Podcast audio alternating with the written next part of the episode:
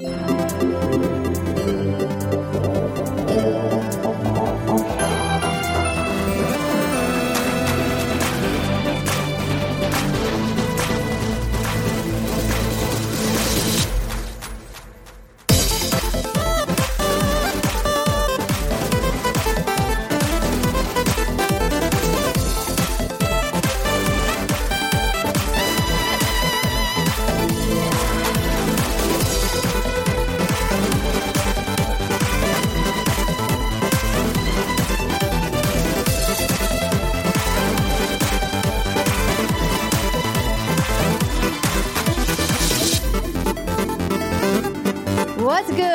everybody, and welcome to another episode of the What's Good Games podcast, your source for video game news, commentary, analysis, and funny stuff every Friday. I'm your host, Andrea Rene, joined by Miss Christine Steimer. Hello.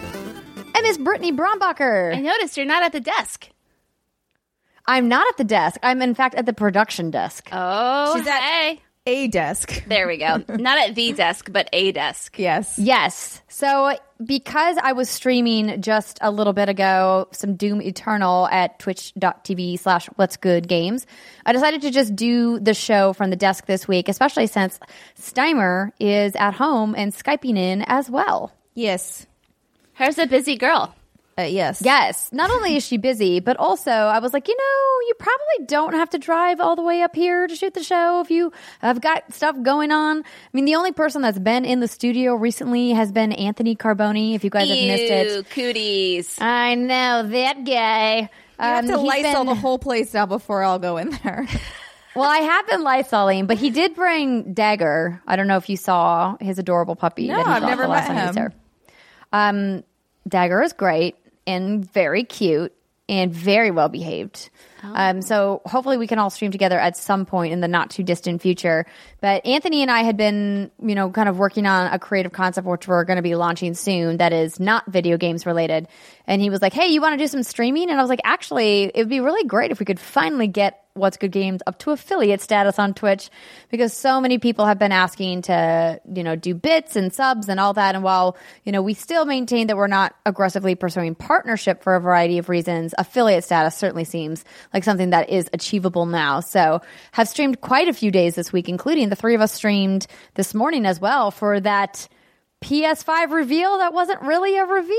Which we're going to talk about. Question yeah. mark? We'll talk about that later. We'll have our, our thoughts. In Thoughts a. Um, but uh, but Brittney and I also want to officially announce that What's Good Games Live is now going to be taking place on Mondays. And we originally were going to shoot for 11 a.m. Pacific time, but I feel like 11:30 a.m. Pacific time feels like it's a little bit more realistic, knowing our propensity for technical difficulties, but we are going to be streaming every Monday. And we hope that if you guys have not gone over to our Twitch channel or to our YouTube and subscribed and followed and turned notifications on, now is a great time to do that. So, Brittney, you want to kind of tell folks what they can expect on Mondays? Oh my goodness. So obviously we still don't know when we're doing this now, even though I just recorded a video. I haven't published it yet. So I might Yeah, no, to 11 a.m. is the time. 11 a.m. is the time. But knowing us, you're not wrong. Technical things happen. So yeah. So the whole idea of the show is to cover video game topics that we maybe had missed because as you may or may not know, we record the show on Wednesdays, which means things that break Wednesday evening, Thursday, Friday, Saturday, Sunday, Monday doesn't always make sense for us to talk about on next week's show because it's old news and you know, we have to stay hip, cool and relevant. So sometimes we won't talk True. about those things, right? So a Monday show is a nice little like in between, and then that show is planned to go for maybe like an hour at a time, and then after that we'll take a short break, and then we'll hop into gameplay. So, for example, this coming Monday, Andrea is going to be a big brave girl and play the Resident Evil Three demo for us all. And uh, Nemesis is going to jump out at me and I He might pee is. myself a little. You might wear some diapers. Wear, yeah, it's like you can wear some diapers, some depends. wear a big pad, something, anything to catch some urine. And and then the idea is that we're going to take the news portion of our stream and upload it to our current RSS feed. So if you're currently subscribed to us on iTunes, on Spotify, you will see, etc. You will see What's Good Games Live pop in there Monday afternoonish, depending on when it gets published. And we're going to take the video and upload it to YouTube as well. so you can catch us live or not. But if you can catch us live, hop into chat, Twitch, YouTube, no, Twitch, yeah, Twitch, YouTube, and Mixer. And then we're going to incorporate chat and chat with all of you friends in there and take your questions. It'll be fun. It's going to be a good time. Yeah. Yeah. To We're clarify, trying. it's those two Yeah, sorry. lovely ladies, not I. Wah, wah. On the off chance that there's a day that Steimer has a day off on a Monday, maybe she'll join us. But Yeah. we wanted to take advantage of the fact that, you know, a lot of us are working from home right now and our events have been canceled as we have d- discussed in the last couple of weeks of the show. And so we said, you know, maybe we just start streaming more. Now's the time. Let's start like spinning stuff up. And so we're we're making it happen and we appreciate everybody's support and we know that it's it's tough out there right now. It's stressful and every day the situation changes. And I think we all really need to kind of rally together and support each other and not tear each other down and remind us that we're in this together and we have to just do our best to, you know, play our part and follow instructions like social distancing. social So sad. distancing, everybody. A new catchphrase of 2020. So, yeah, It's just really my life, honestly. Yeah, I was going to say, yeah, like social distancing, like not necessarily a bad thing. Oh no, I like honestly, the quarantine life was made for me. Like that's. And, and I'm so grateful for that because I know that it's so hard for a lot of people for numerous reasons. Mm-hmm. But for me, I'm like, but I, I was born for this. This is my I time. was born to be aware. Yeah, it, it's crazy. I I mean, I talked about this last week, but after landing from PAX, I was diagnosed with bronchitis. So I haven't really left my house in any real capacity in 19 days now. I think anyway. So I'm used to it by now. I'm like, okay, this is cool. I got lots of games. You know, I got a whole bunch of whiskey. But yeah, then again, you know, it's just Jason and I. We don't have kids. We don't have to worry about how, you know, we're going to work and watch our kids at the same time. So we have it very easy, thankfully. But Yeah, no, same. Yeah, I have I have it probably the easiest. So I'm grateful. Grateful for my position in life. you have a good one. Yes. But yeah, speaking of streams and whatnot, ladies, we have streams coming up this Saturday, March 21st. Yes, we do. We do. We have our happy hour Q&A for all patrons at all levels at 11 a.m. That'll go until about noon Pacific. And then after that, we have our after hour stream at 12.30 p.m., probably go until 1.30 p.m. The idea is that we're going to play Armed and Gelatinous, and Ree will be joining us. It's going to be a good time. We're going to Yeah, so Rihanna people. talked about this. Sorry to cut you off there, Nah. Uh, Rihanna talked about this game at our PAX East panel. If you guys missed that episode and you want to check that out, and the team that makes Armed and Gelatinous was like, "Hey, you want some beta keys to play the game?" And I was like, "That sounds cool." And they're like, "Here you go." So we're gonna try it out. Yeah. It's going to be a great time. And that's for our, oh, what are they called? Le- myth- myth- Legendary. Legendary. I can't, I still can't wrap my head around this thing that we've had for al- almost a year now. Still can't do it. Just like not clicking, man. Probably because we don't really talk about the individual membership tiers a whole bunch Yeah. on the show because we don't tie a lot of content to the individual tiers because uh, here at What's Good Games, we love giving you guys specialty access to exclusive things on the Patreon to, you know, hopefully incentivize you to financially support us. But we also want to make sure that the vast majority of our content is available to all of our fans, regardless of their financial situation. And so because of that, we don't have reasons to talk about the individual membership tiers as much as some of our, you know, uh, colleagues or peers in the podcasting space do. So that's probably why, Brett. There we go. Thanks for throwing me a freaking bone. Austin Hey. Powers reference. You're welcome. All right. So, speaking of patrons, I want to give a big shout out and thank you to this month's Patreon producers Chewy's Godson, Alex Rogopoulos, Ferris Ate, Muhammad Muhammad, Marcus Brown, and Punctified.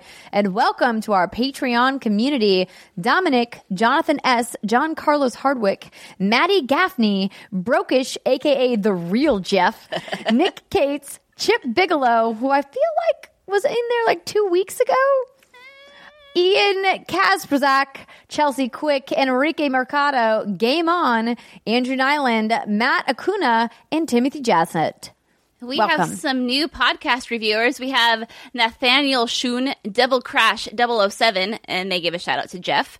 We have John Dansfield who says Jeff is their favorite, and then we have finally decanted Cab Sa- Cab Sauv. Cab Sauv. What the is that wine? Cab Sauv, that's Cabernet Sauvignon. It's a Yeah, delicious know. red wine. You're in your Sauvignon. And special thanks to Uwu Woo one one one two two who says all they do is complain in shrill voices. That's Ah, a yes. one star review that we got. Our lovely one star review. Shout My out to my voice Uwu- very Woo Woo. shrill, Oh my god, what is shrill? Like ah! very high pitched. It's basically whenever you or I get very excited. Oh, I Yeah. thought that was just is that obnoxious? Same thing. Shrill slash. No, I it's, mean, it it's can more be. about the volume and the tone. Uh, yeah. Mm, mm. All right. Yeah. Thanks. Ooh woo woo woo. Thanks. I mean, no thanks. Thanks, but no thanks. exactly. Well, in case you guys missed it, which I'm sure you did not, it was a very busy news week between Xbox One X and PlayStation 5. So let's get into it. But before we do that, I want to tell you that this episode is brought to you by Bespoke Post. If your mailbox is anything like ours, 90% of the time, it's a fairly depressing place. Political flyers, utility bills, unholy amounts of coupons. I mean, who's still printing so many coupons? But once a month, we do have a reason to be stoked, and that's because of Box of Awesome from Bespoke Post. So we've talked about Bespoke Posts and Box of Awesome on the show before, and just as a refresher, Bespoke Posts sends people only the best stuff every month, no matter what you're into. Box of Awesome has got you covered from style and grooming goods to barware, cooking tools, and outdoor gear. Box of Awesome has cl- carefully built collections for every part of your life. So we have t- gotten a couple of different boxes of awesomes. Boxes of awesomes? I don't know what the plural of that that's supposed to be. Correct. Um, over over the last year or so that we've been working with Bespoke Post, but the new one that I'm very excited to get my hands on that we've ordered is called the Cantina. Now, anyone who's ever had Mexican food with me knows that I am a sucker for good fajitas. And so when I saw that they had a fajita skillet with a fajita tortilla holder plus a little cilantro mini tabletop garden and a citrus squeezer. I was like, this is the one for me. Click. so I was very excited for that and I can't wait to test it out. And Steimer, you're going to come make fajitas with me, right? uh, yeah. Just Yeah, don't put too much be good. cilantro on mine, and we're good. No, I'll put the cilantro on the side because generally I use the cilantro in the pico de gallo, but I'll keep it all on the side because you're one of those that doesn't like cilantro, right? Correct. Yeah, that's Yeah. okay. I still love you. No judgment. I get the cilantro is very divisive. It is. But you know what's not divisive? Boxes of Awesome. If you guys are interested in getting yours, you can get started by taking the quiz at boxofawesome.com. Your answers will help them pick the right boxes of awesome just for you. They release new boxes every month across a ton of different categories. It's free to sign up and you can skip a month or cancel anytime. Each box costs only 45 bucks but has over $70 worth of gear inside. If you guys want to get your very own box of awesome and get 20% off your first month at that, you can sign up at boxofawesome.com and enter the promo code what's good at checkout. That's box of awesome, just like it sounds, dot com with promo code what's good, and that will snag you 20% off your first box. Check it out, you guys. They have all kinds of cool stuff, including barware, grooming essentials, and more. All right, Brittney, would you like to read the first story? AKA, don't read the first story in entirety because it's so much technical specs. I I went through and I tried to cut all the fluff out. So uh, Tuesday, I suppose it was, PlayStation tweeted out the following: Tomorrow at 9 a.m. Pacific time, PS5 lead designer architect Mark Cerny will provide a deep dive into PS5 system architecture and how it will shape the future of games. So we at What's Good got all excited and we decided to live stream this, our reactions this morning. Uh, critical error because none of us knew what the fuck was happening. I So- mean, given what they actually, I mean, it's stupid that they tweeted it and put it live in the first place, but they did technically say exactly what it was They going did. to be. You're right, Steimer. And after I reread this tweet, I was like, "Oh, my bad, our bad." Oh well, it was still fun. It was a good time. You know what? It, you know what it probably was. It was probably a bunch of media outlets talking about the tweet, saying things like, "Oh, look for the new PS5 details," instead of like actually like quote tweeting the tweet from PlayStation themselves, and then everyone was like, "Oh my god, more about the PlayStation 5. It's going to be great." And then it wasn't great. Yeah, Yeah. I think I think what hooked me was the part where it says and how it will shape the future of games because I'm thinking new features, UI, but like literally if you take it for what it was, like yeah, they didn't lie to us. This okay. was basically an anatomy lesson for the console. Okay, so I'll try to skim more fat off the top of this. So all of the specs are here. I'm not even going to try to say them because it doesn't make any sense to me. Tell me how many flops it's got. It has 10 something flops. I'll get to that. So IGN thankfully had a whole bunch of articles, 10 flippity flops that I just kind of pulled a whole bunch of info from that put it in terms I think even us, even we can understand here at What's Good Games. Alrighty, so just kind of taking it from the top. Sony's estimating it'll take under a month for most developers to get a handle of the PS5's tech, which is even lower than the company's estimated month or two months on the PS4. The solid state drive, the custom built solid state drive, is also key to what Sony is de- endeavoring to help with developers. Sony explained that rather than the PS4 HDD bandwidth of 50 to 100 MB slash S megabytes per second, the target speed of the PS5 is 5 gigs per second at least. And the hope is that developers will be able to use the solid state drive more easily, load in textures and areas of level more quickly than ever before, so as to not have to segment levels with the all too familiar elevator rides we experience in games. I appreciate those elevator rides. The core goals of the solid state drive in the PS5, according to Cerny, are to boot the game in a second, no load screens, design with freedom, more game on disk and on solid state drive, patch installs, go away. Install Magic. magic. Install times and the lack of them on PS5 are clearly important priorities for Sony, given Cerny's explanation. Quote, with an SSD, though, no seeks.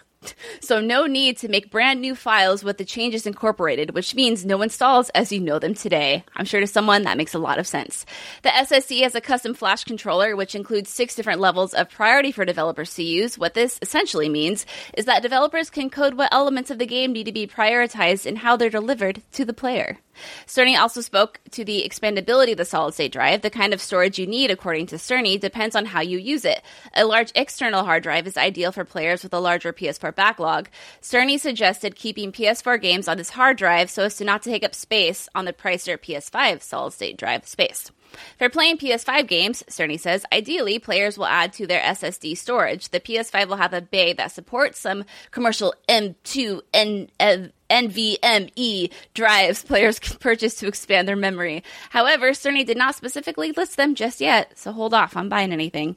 As for backwards compatibility, Cerny confirmed PS4 and PS4 Pro Legacy modes will be included for the system to run PS4 games, while the PS5 will normally run in a native mode for next gen games. At launch, Cerny confirmed the PS5 will be able to play almost all of the top 100 most PS4 played games at the launch of the system, and that 100 is determined by most playtime. Their record 4,000 games on the PS4. Cerny described a bit about Sony's Tempest audio engine being used on the PS5, and while it will have many applications for PS5, its 3D audio functionality is key to Sony's endeavors. Cerny said the process will be a multi year process to properly allow all the variances in how players listen to the games they play.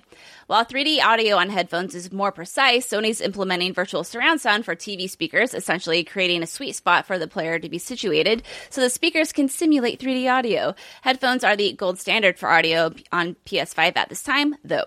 In fact, Cerny was so bullish on how 3D audio could be majorly impactful that he even discussed a future where Sony could theoretically, years from now, custom build and mold audio equipment tuned to a player's ears.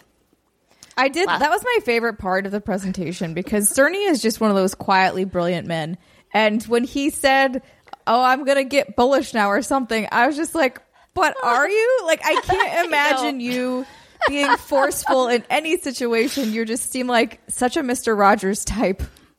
Mr. Rogers. So another thing too is obviously Steimer's obsession with the teraflops. She cares a lot about It's such little. a fun word. it is so teraflop Steimer stands for floating point operations per second. I learned this, and the mm. PS5 will have 10.28 teraflops, and the Xbox Series X will have 12. Some people are like, "Oh my goodness, what does it all mean?" Turns out, doesn't necessarily mean a lot because apparently there are other things that go into play, like CPUs and clocking times, CPUs and GPUs See- and how yeah, they yeah, work yeah. together, and yeah.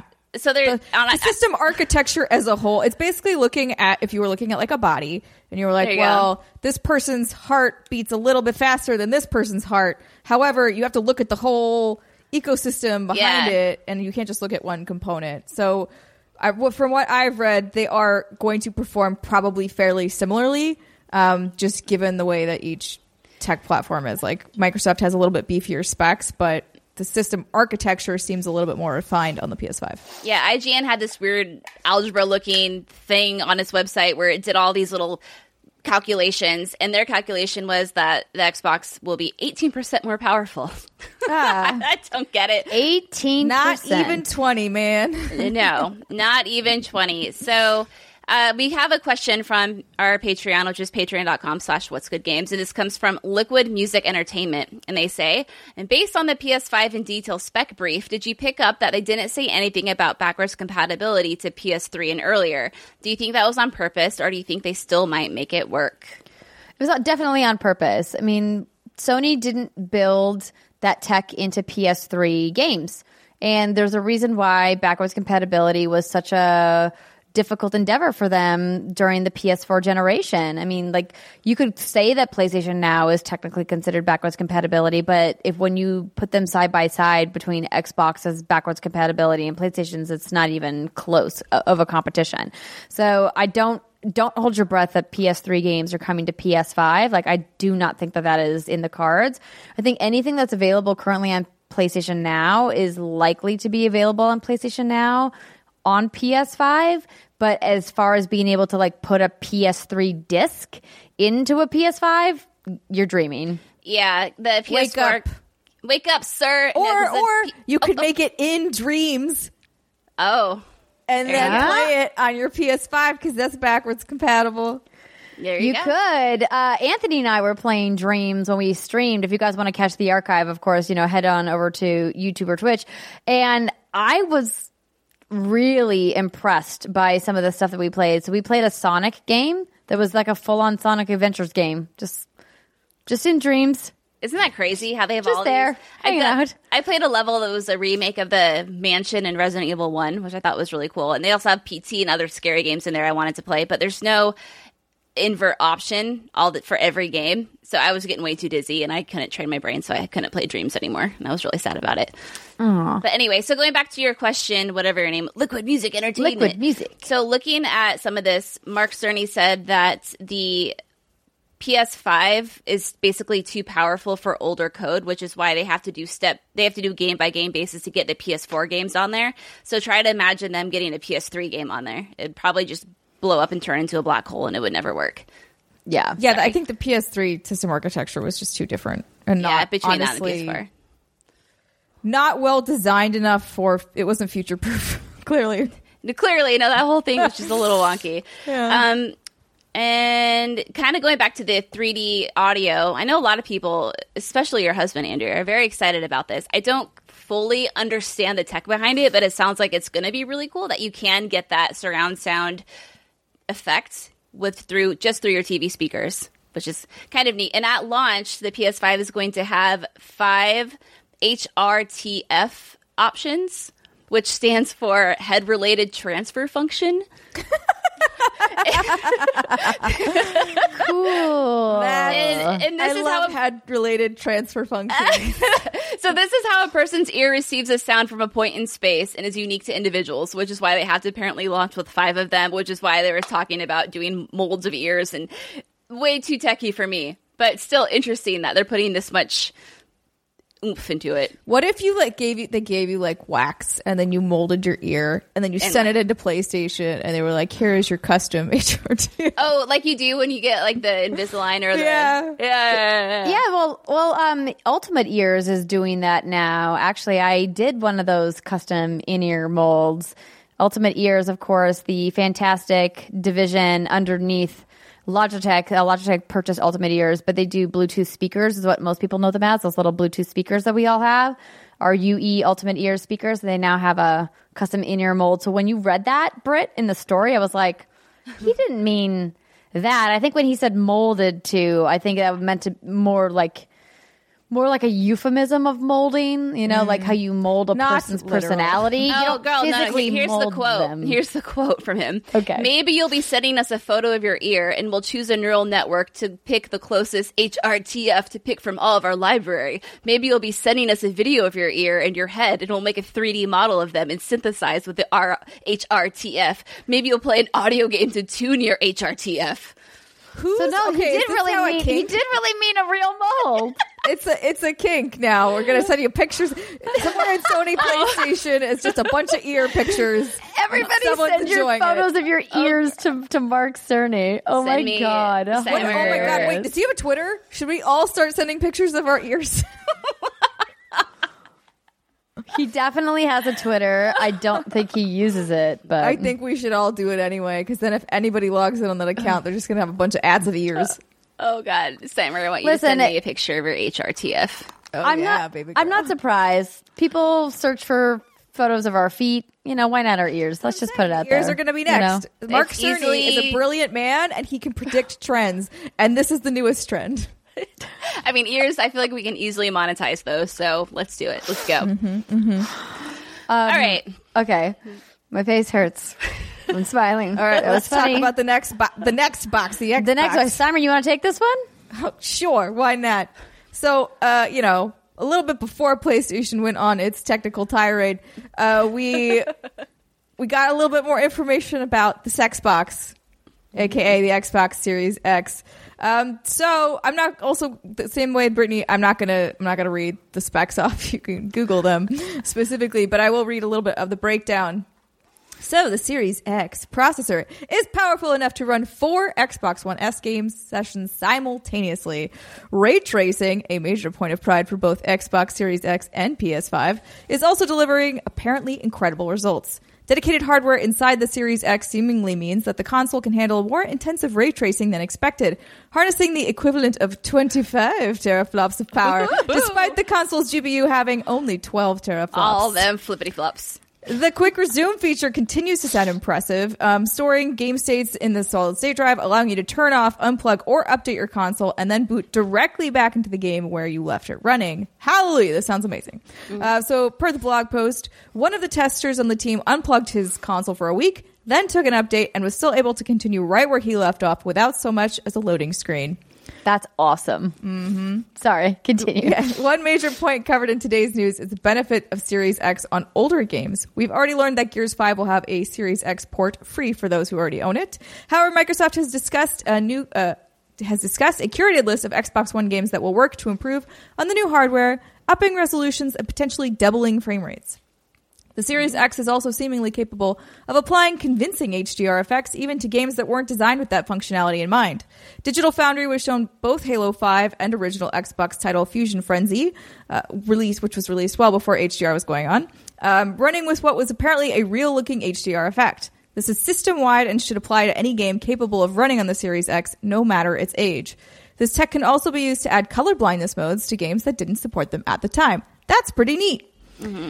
Uh, Microsoft confirmed that the mystery slot in the back of the upcoming console will be used to house a proprietary N- NVMe SSD card designed to increase the internal storage, which is currently one terabyte by default.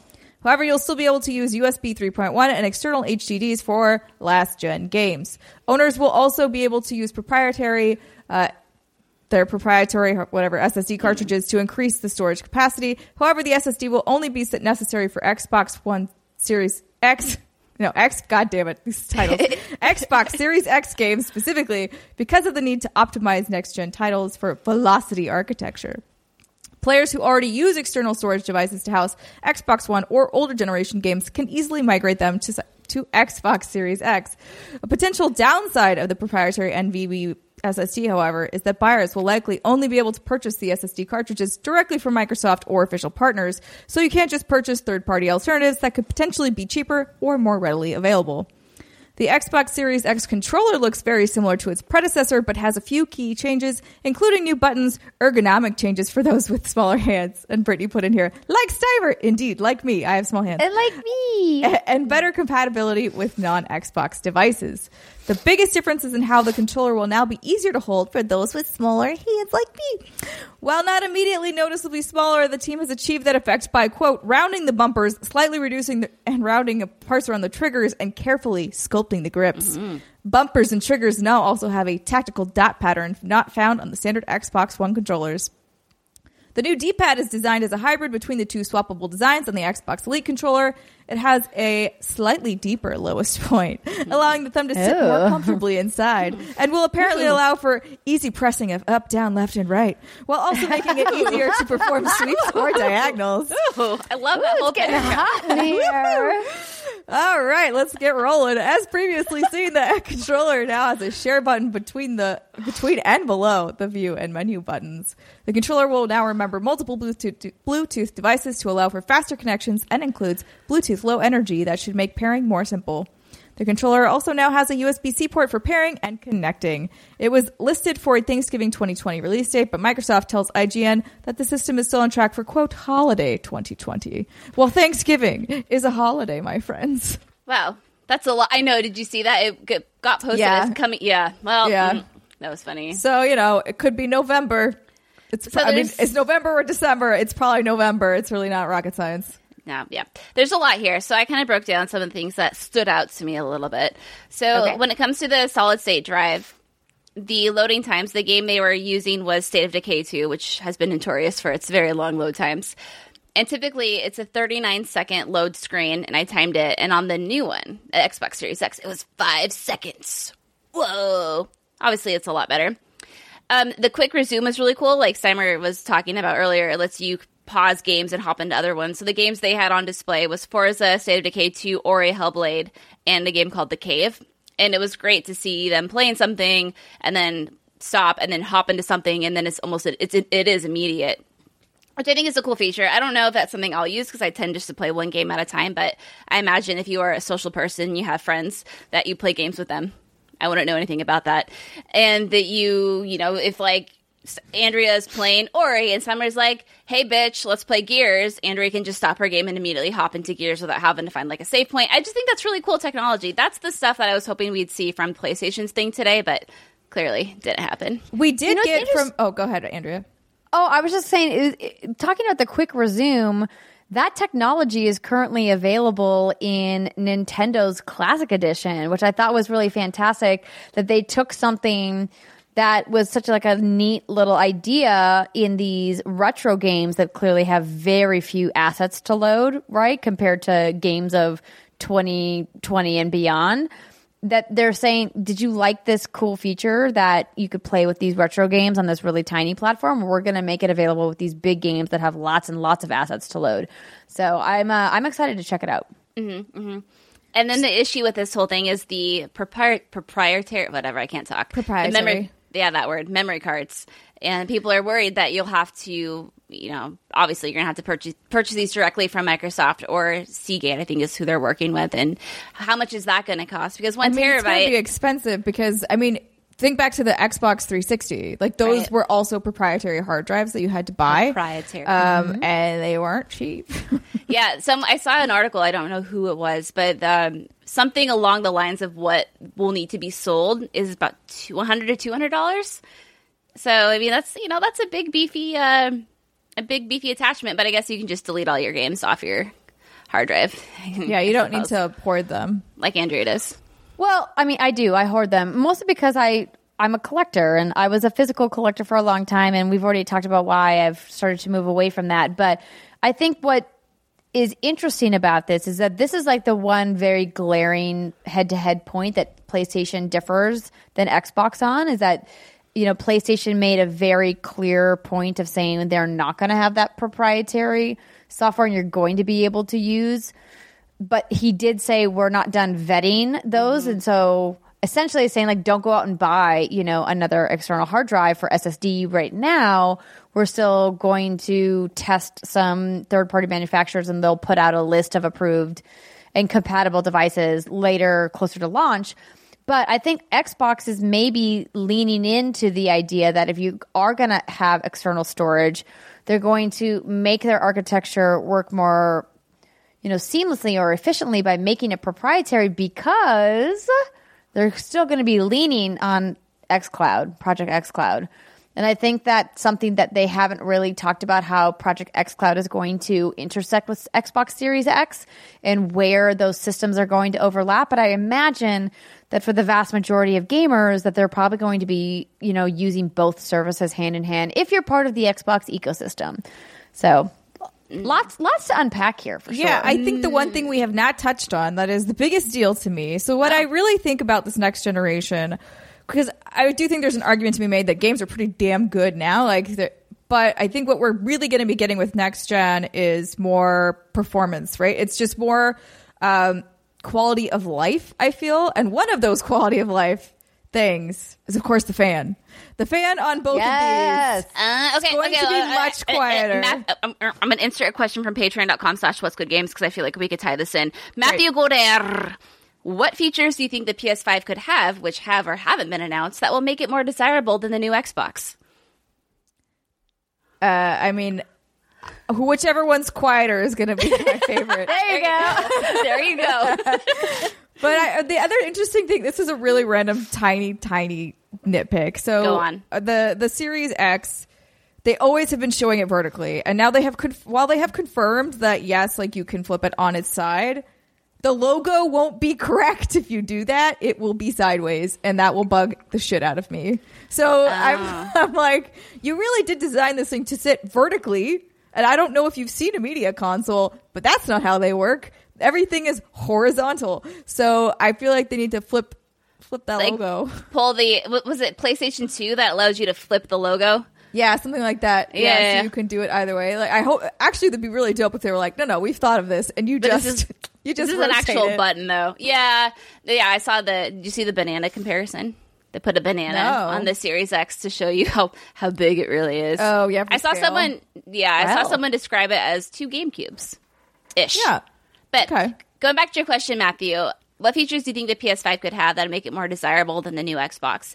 I'm like Samara was saying earlier. I'm a simple woman. Just let the games run. Let them run well. And I think it all comes down to exclusives as well for me at this point.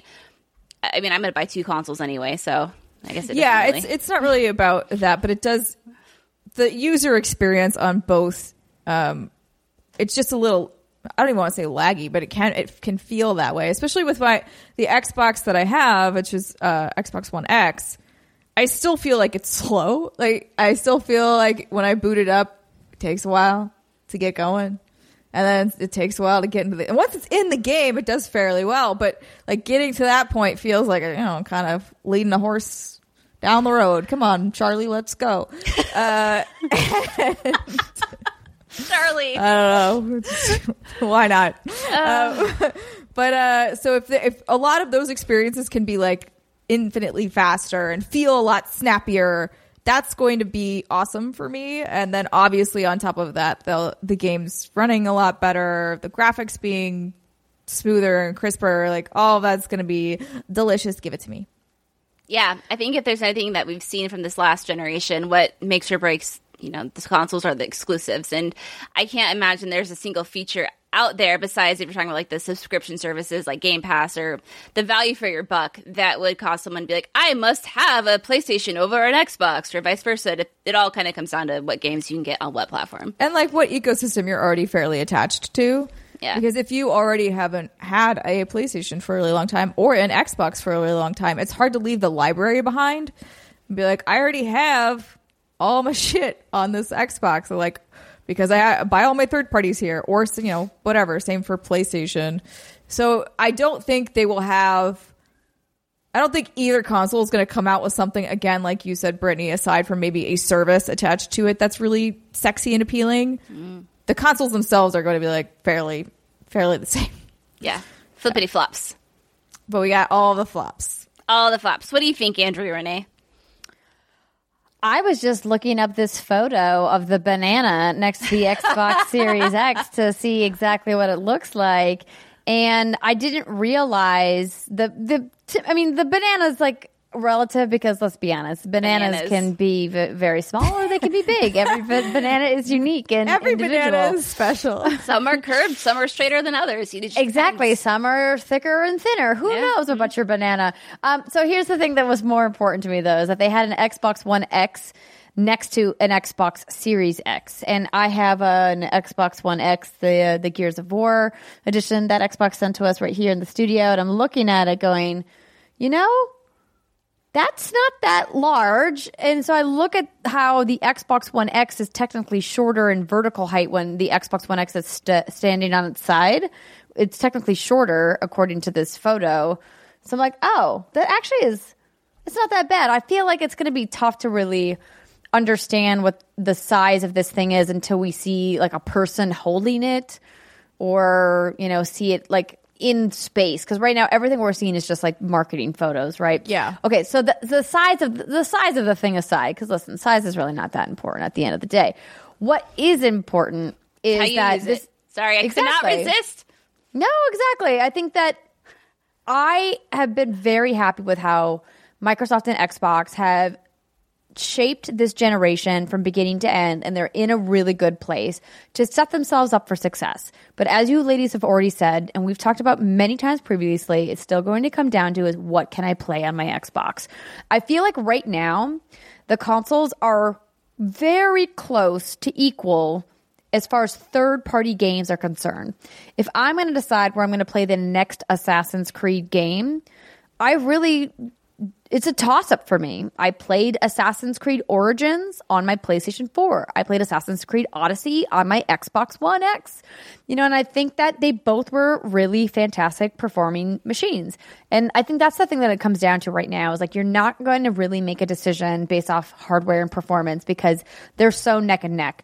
Is Xbox forever going to milk the fact that they have more teraflops and they're technically more powerful? Sure. But you know what? Horizon Zero Dawn looked real pretty. God of War looked real pretty. Can't play either of those games on an Xbox One X, no matter how much more powerful it is than a PlayStation 4 Pro. And so I think most gamers feel that way too, right? That it's going to come down to what games can I play? What games do I want to spend my money on? And where's my value for my dollar going to be? And I think Xbox's edge going into the next generation is Xbox Game Pass and Project xCloud. Because right now, Sony still has not given an answer. And while I appreciate that they've dropped the price of PlayStation Now, the offering on PlayStation Now, in my opinion, does not compare to the game offering on Xbox Game Pass. And so I think it's going to be interesting to see from a software perspective, head to head, where we're going to be for launch lineup going into the holiday season. Amen, sister. So when do you ladies think we're going to hear something about PlayStation 5? Like the fun stuff? I mean, who knows at this point? I mean, I was going to say maybe around E3 time in June, but now that they've done this announcement here, I mean, they could announce it literally any time. I mean, we'll definitely see it before the marketing dollar spend happens for the fall. So I'm guessing the next major announcement is going to happen sometime between May and August. Yeah, I think we're going to get all obviously the Xbox news around E3 time. I think Sony's going to hold their Yeah. cards to their little chest or big chest, huge chest, ginormous chest, and then We just said size doesn't matter. I know We did. we did. You're right. We did. I, I, was. I think that they're going to allow um, The Last of Us Part 2 launch to happen and make sure that they don't overshadow this game because we all know that that game is coming to PS5, right? But they also want to sell it on PS4 because that's its, you know, primary piece of hardware that you play it on. I think that they'll probably let that launch get out and out of the way and then you know, they can come in with a really big splashy software unveiling later in the season. Maybe that's with, you know, a Ghost of Tsushima. Maybe that's with a Horizon Zero Dawn 2. you know, um, who knows? But I I don't think it's going to be for at least another few months. I would guess July or June at the earliest. yeah. There we go. Yeah. Yeah, yeah. And on that note, let's talk about the other console maker that's still kicking and actually doing quite well for themselves. Nintendo had a direct focused on their brand new Indie World Showcase. So they unveiled this new brand that they are uh, featuring called Indie World. Of course, you guys have heard about the Nindies for a long time. And then they decided, because it's GDC week, the Game Developers Conference, which has been postponed due to the COVID 19 outbreak, that they wanted to still do a feature. So Brittney and I were scheduled to go and play some of these games and meet some of these developers in San Francisco this week. And unfortunately, we are not there, but they did a showcase. And I was so glad that they featured some of the developers in the showcase. So let's go ahead and just read this little news cap, news cap, uh, recap it. of news uh, from Newsweek. The latest Nintendo Direct has finished and gave fans a rundown of what independent games are coming in 2020. The March Indie Showcase online presentation offered a closer look at a variety of games from different genres, including first-person shooters, click-and-play adventures, RPGs, and everything in between.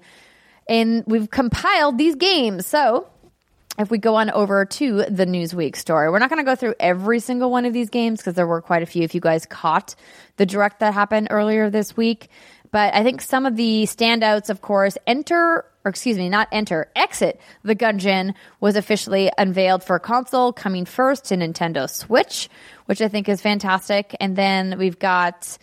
Um, Baldo. Baldo was another big one that people were very excited at, Steimer, about from you Nap should- Teams. Steimer, you should look at Baldo. I think you would really like the art style. It kind of reminds me of a Ni no Kuni when thought they you were. said Balto. I know, right? The dog. No. Yeah. Uh, when they were describing this Naps team from Italy, um, he was saying it unifies action adventure RPG and anime. There's characters, dungeons, puzzles, open world, and it should be worth noting like all of these except for one were very explicitly stated that they are a Nintendo Switch timed exclusive. So these probably this will looks adorable. right. I know, I know, it's totally your style. I saw it. I was like, oh, that looks real cute. Oh my me- god, yes. Yeah, Baldo looks really. Well, really ho- hold on to your butt. You might be also into to Bark B. Dot Arc from TikTok Games. It's time for pugs, cats, bears, and bunnies to save the solar system. Oh, yes, fuck yeah. Call your friends over to pilot powerful yet adorable ships as you team up against waves of enemies and side scrolling in this side scrolling shooter. Um, I just like the description. I mean, It's it's, really cute. cute. I don't love side scrolling shooters, but the art is adorable. Yeah, it's really cute. The description on the stream was it's a 2D side scrolling space co op space shooter. Maybe I had a space more than once. Where you play as one of four fero- where you play as one of four ferocious animal astronauts trying to liberate the Earth from crazy robots. I was like, yeah. Yeah. Yeah. yeah. And then um, Summer in Mara also looks like right at my alley. This is a game um, out of Spain, and that's something really cool too about this this uh, Nintendo what's it called Indie World Showcase. Is uh, there's a few games here. You got one from Italy, one from Spain. You have uh, a game from Argentina. It's, it's kind of nice. They're highlighting other you know creators and whatnot, but they're developers. Yeah, absolutely. But I think probably the biggest developer that we heard from during this direct was Hello Games, which we haven't heard from, you know, since No Man's Sky. They announced their brand new game called The Last Campfire.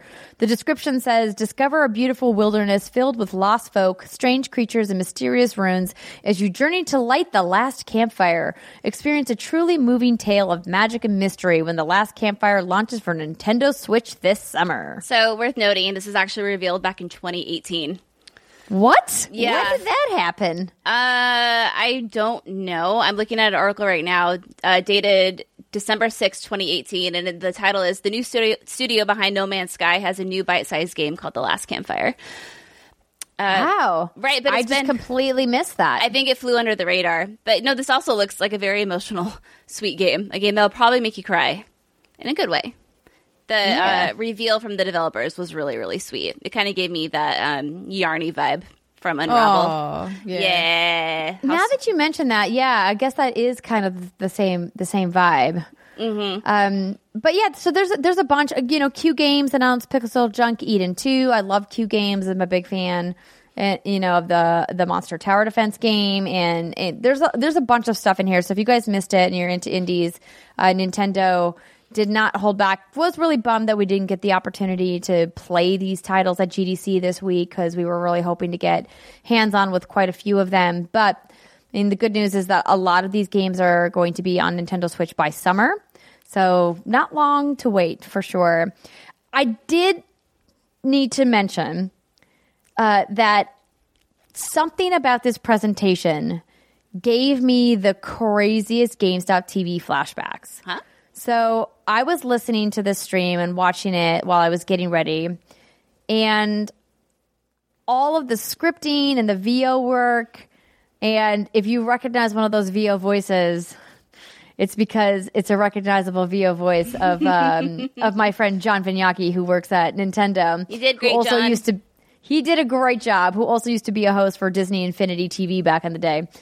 And but the the the way that the scripting was literally felt like I was back there with Chris on set reading teleprompter for GameStop TV. I was like, wow, it just feels like it's such marketing copy going back and forth between the two hosts. And like that's not bad. It just felt really canned in a way.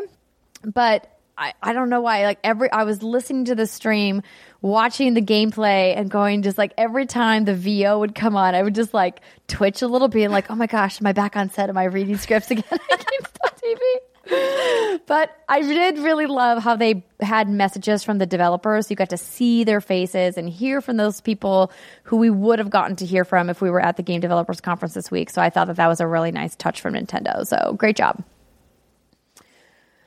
Anywho, oh. All right. moving on. Speaking of GDC, Brit, what's the next story? You'll be able to play GDC 2020 game demos at home on Steam. This comes from Destructoid. So last year, the Game Awards organizer Jeff Keighley helped put together a stay-at-home video game sh- demo showcase on Steam called the Game Festival. The second iteration, the 2020 Steam Game Festival Spring Edition, began at 10 a.m. Pacific on March 18th, 2020. That is today, with free demos for a quote selection of new and upcoming games. The limited time PC game demos will be playable until March 23rd at 10 a.m. Pacific. There are 40 plus game demos that otherwise would have appeared at the 2020 Game Developers Conference were it not for the pandemic we're currently facing. The Game Festival is now live and includes demos for Chicory, Haven, Garden Story, Curious Expedition 2, Heavenly Bodies, and a bunch of other indie mega booth and Day of the Devs games. Keighley says the team is planning to run, quote, more editions of the festival throughout the year to connect gamers around the world to, co- to content you can play at home. And as for the current PC only caveat, the organizers are also working hard to make the festival available on more platforms too. Very cool. Very nice. it's a very I mean, nice, they cool worked thing. really hard to get these demos going, so it's nice that they didn't. We're not in vain, and people will still be able to play them. Right. Uh, one of the games that's also available is She Dreams Elsewhere, which is the game I was talking about last week. Uh, you should check that game out. Another shout out to it. Someone tweeted to Jeff about doing something similar for E3, and he said that he's working on it. I'm trying to Oh, find. that'd be nice. I mean, Yeah. I don't know if people stopped working on those demos already to be like, well, screw it. I guess we just work on the game now. Yeah. Someone said, Save us, Jeff. You're our only hope regarding filling the void of no E3. And he said, Working on it. Um, Jeff is not your only hope. Okay, I've heard whispers of things happening as well that are not Jeff Keighley related. Though Jeff Keighley is phenomenal, and as far as I'm aware, he's trying to maintain the Game Critics Awards that always happen around E3. But of course, we're trying to figure out what that looks like and how we're going to accomplish that. But not when I say we, I don't mean like me and Jeff are like in cahoots about how to do that. I mean he, as an organization, is trying to figure out with the other judges about what to do if if there's people that are willing to participate and what that looks like. So. But hopefully it, it all works out because I think that those developers deserve recognition for all that hard work. Yeah. It's true. All right. And then we have some in case you missed it. Plural. yeah. All right. But- number. Oh, you want me to I was going to read some. Oh, yeah, you Why, don't we? Why don't we do one each? Okay. Oh, so Or cute. It's like pass the baton. Yeah, no, I'm, Yeah. I'm in. Okay, so I'll take the last one maybe then. Sure. No, middle one? I'll take the middle one. Okay. Uh, Resident Evil 3 demo is coming Thursday, March 19th, which is, you know, yesterday if you're listening to this. And Resident Evil Resistance Open Beta is arriving March 27th, a week before Resident Evil 3 releases.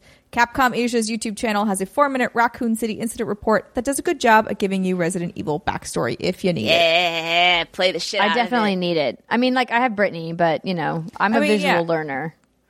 So maybe, Brittney, if you could Microsoft paint me the story of Resident Evil up until the demo, then I'll be okay. And if you want to see that happen, twitch.tv slash what's good games. We're going to be streaming the Resident Evil 3 demo on Monday.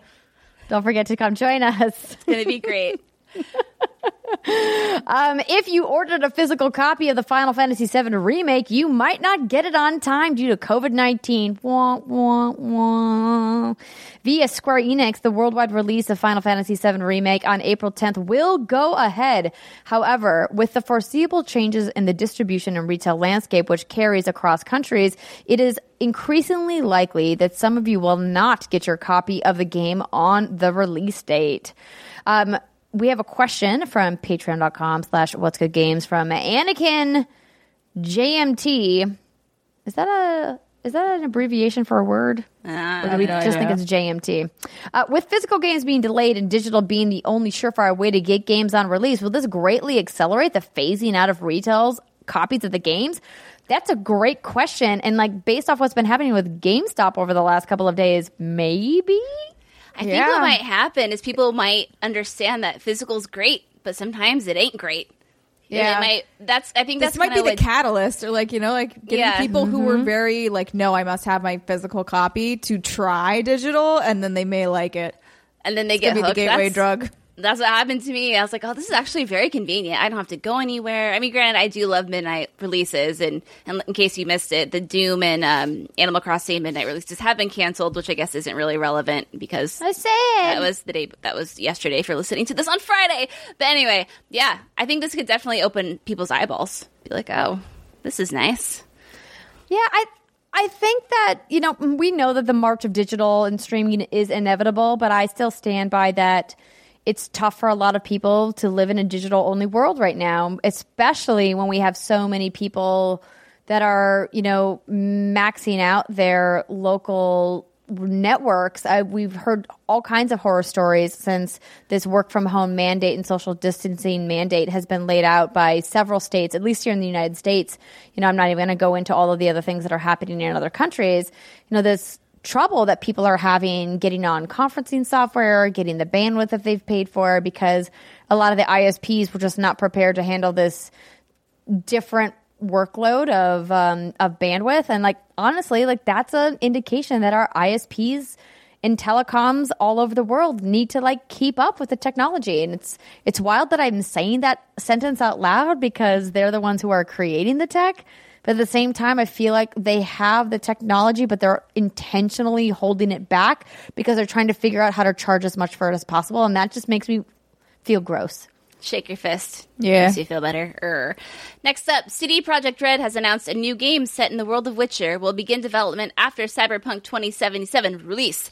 They also said they're still, quote, on track with Cyberpunk 2077 for September 17th, 2020. That team's working from home as well, so people were concerned about their video games, and they're like, it's okay, it's going to be fine, we're still on track. Uh, we have a question from patreon.com slash what's good games from Delilah Lugo. Do you think the new Witcher game is going to be a banger with Ciri as the main protagonist or let down as a mobile game of sorts? They wouldn't hype it up just for a mobile game, right? I'm uh, abstaining from this question for Yeah. because i used to obvious there. reasons. Yeah. So, so just as a reminder, you know, Steimer did used to work for CDPR. So let me take this one, Assassina. So here's the thing: it's very possible that this is a mobile game because.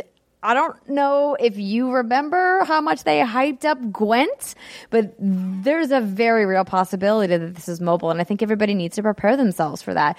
Also, friendly reminder there's nothing wrong with mobile games. Mobile games are great. There's a lot of awesome mobile games. Are there a lot of shit mobile games? Sure, but there's a lot of shit console and PC games too.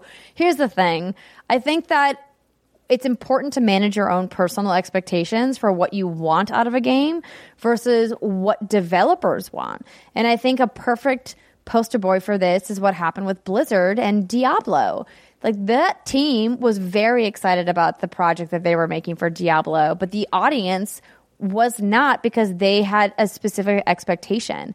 And I think it's important to kind of mitigate your expectations as to what is realistic, not only from a business perspective, but also like what do the devs want to work on? What was successful for them? Because they're a business too. So not only do they want to work on stuff that's exciting, but they also want to work on stuff that's profitable. So, like, yeah, it might be a mobile game that's being hyped up just like that. Because let me be. tell you, I still get Gwent press releases almost every other week. I hope it's. I mean, nothing wrong with mobile games, like Andrea said. I'm very excited for Diablo Immortal. I'm gonna play it. It's awesome. But I think I uh, personally would be a little bummed. I mean, you think about The Witcher. You think of those big, expansive worlds, and seeing what they're doing with Cyberpunk. Can you imagine them taking the Witcher universe and doing something with that? I think you can't help but feel excited about that. But yes, expectations should always be checked. That said, let's be honest, they're definitely working on another like AAA Witcher game, Avi. Oh, give it all to me. Give it in But, my like- face.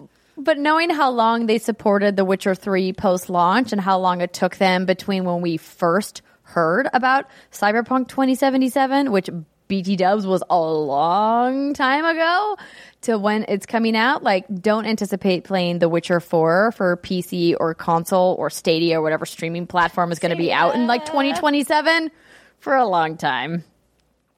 That's all. All right, Steimer, baby girl, you want to get this next one? Shh. Oh God, thanks. Take us home, Steimer. All right, via Kotaku. During today's White House press conference, the Trump administration's coronavirus task force response coordinator, Dr. Deborah Birx, called on millennials to take the threat of infection more seriously. Why? Because they are, quote, part of the group that brought us innovation, particularly throughout all of their ability to look around corners and skip through games. I always went by level, Birx said. I didn't realize you could go from level 3 to level 7. That's what they've taught us. They look for things we don't see. We need them to be healthy. It is uh, currently unclear which game Birx was talking about. Is that is that a compliment? My favorite I part think is, it is their ability to to look around corners. Like skip through games. I didn't realize you could go from level three to level seven. That's what they've taught us. Well, you I'm- can't. I'm glad we've been useful on this planet, us millennial folk. Um, Really, just speed gaming is what she. I, I, yeah, yeah. I really want. I feel like someone showed this woman games done quick, but I Yes. don't know when or why they would have done that. I want to know what happened there. I need the story. She needs to tell us more. I mean, for that to leave such a lasting impression that she would give that during a press conference. I, I mean, I wish I could see the look on her face. Like, what happened? Did someone wall hack? Uh, it- maybe it was uh, Mario 3 or Mario. Is it Mario 3 where you can skip the levels really easily? I think that might be the one. Maybe, yeah. Yeah, yeah, where you can, like, the first level, you jump on those blocks and you create a little path and you walk up and then you get to Warp Zone. Anyway. Innovation. While we're talking about this, yeah, exactly. I do want to make one shout out as kind of like a cool PSA while we're talking about how cool and awesome and nerdy gamers are and how science around gaming actually pushes cool tech forward. Um, if you guys missed it um, over the weekend, NVIDIA GeForce tweeted out, PC gamers, let's put those GPUs to work. Join us and our friends at official PCMR in supporting folding at home and donating unused GPU computing power to fight against COVID 19. So they have a whole Reddit thread about this. Essentially, what they're trying to do is use your PC power to help them find out data about the virus. So on the Reddit thread says coronavirus specific GPU projects are now available at Folding at Home. So this is a program that they've been doing actually for quite some time and has been put to use for a variety of other, you know, diseases that are in need of some computing boost. We're talking things like Alzheimer's and other diseases that, you know, there's still a lot of uh, research happening in the medical field about. So if you guys want to join and donate your unused GPU and CPU computing power to fight against coronavirus and suffer other illnesses like cancer, Parkinson's, etc., uh, you can get the download on the Reddit site. If you go to NVIDIA's Twitter, they have a, a, a link pinned at the top, so that's just at NVIDIA GeForce and you can find the link there and you know get your PC Master Race cred and actually put it to work for a good cause. That's all. I just wanted to let you guys know that that's happening because Cool it's cool. Technology is cool sometimes, and gamers do good things. Always. They do bad things too, but mostly we want to believe that we're good. We're good. Just Um, highlight the good shit. Yeah, the good stuff. That's what What's Good Games is all about. And on that note, let's take our first break of the show. When we come back, we're going to talk about what we've been playing, including Doom Eternal, more Yakuza, I imagine, some Ori and the Will of the Wisps, and of course, Roundguard, which I didn't get to last week, and more. Stick with us. We'll be right back.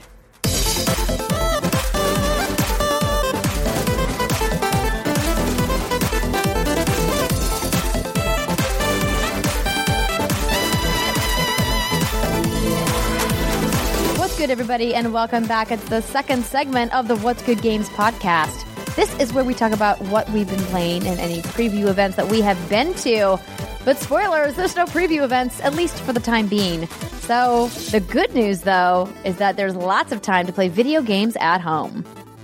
And this week, this segment is brought to you by ID Tech Camps. We know that many of you out there who have children are facing school closures and your summer plans, well, they're probably up in the air.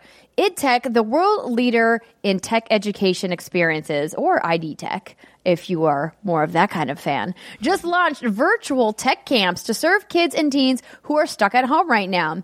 They're structured week long sessions that start as early as this coming week, and they're going to run all the way through summer, allowing students to build new skills, create awesome projects, and socialize with friends remotely. Plus, parents, you'll love how much you can accomplish while your kids are online with IdTech camps. Together, we're all going to get through this. So now you guys have heard us talk about these awesome camps on the show before. And while they absolutely have summer programs, because of all the uncertainty around the pandemic that's happening in the world, what's really great is that they've launched these new virtual camps as well. So, in case you guys don't remember, the ID Tech is one of the world's number one STEM programs for kids ages 7 to 19. Their rockstar instructors transform your child's love of apps and video games. And yes, games like Minecraft, Fortnite, and Instagram. Um, is Instagram a game? Yes, it's definitely a game. Into a foundation for college internships and dream careers at companies like Google, EA, and Disney. Kids have a blast and build the STEM skills employers are desperate for. ID Tech was founded in Silicon Valley, and today their programs are held at 150 prestigious campus destinations worldwide, from Caltech to NYU to UPenn and Cambridge. Chances are you can find a location within driving distance from your house. Week long day and overnight options are available as well, with courses for all skill levels. In addition to their signature camps, ID Tech also offers all girls camps, pre collegiate or pre-collegiate, that's the word, pre-collegiate teen only academies and advanced capstone experiences plus year-round online private lessons. When you invest in your child today, tomorrow takes care of itself. So if you guys are interested in learning more about not only their in-person camps that are happening later this summer and into the fall, but also their brand new virtual camps, you have to go to idtech.com. So that's I-D-T-E-C-H dot com slash what's good to reserve your child spot. And you'll even get $75 off for being a listener of What's Good Games. So that's idtech.com slash what's good for $75 off your reservation. I-D-T-E-C-H dot com slash what's good. And you can hopefully get that kid that's been bothering you while you're working from home into something that's going to benefit their future.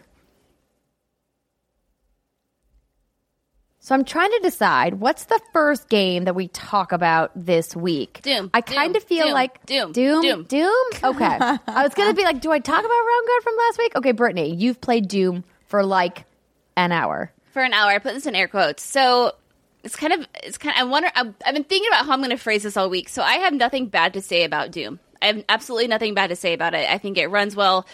The shooting's fantastic. I get what you guys have said when you said it's like a puzzle when you shoot it because you have to know when to chainsaw demons, when you have to slice them in half and melee them. But I think with everything going on right now, it's not meshing well with me. It's definitely an intense game. And it's not the kind of shooter you can just like turn on the easiest difficulty unless you're very, very, very good and just blindly go through it and kind of like lose yourself. You have to constantly be thinking about what am I going to do next? Where am I going to go? And so I played it for about an hour and I loved Doom in 20, 2016. I think that's when it came out. I loved it Yep. and I know I'm going to love Doom Eternal just like right now. I'm more into just losing myself into a game like Yakuza than playing Doom. Does that make sense? Yes.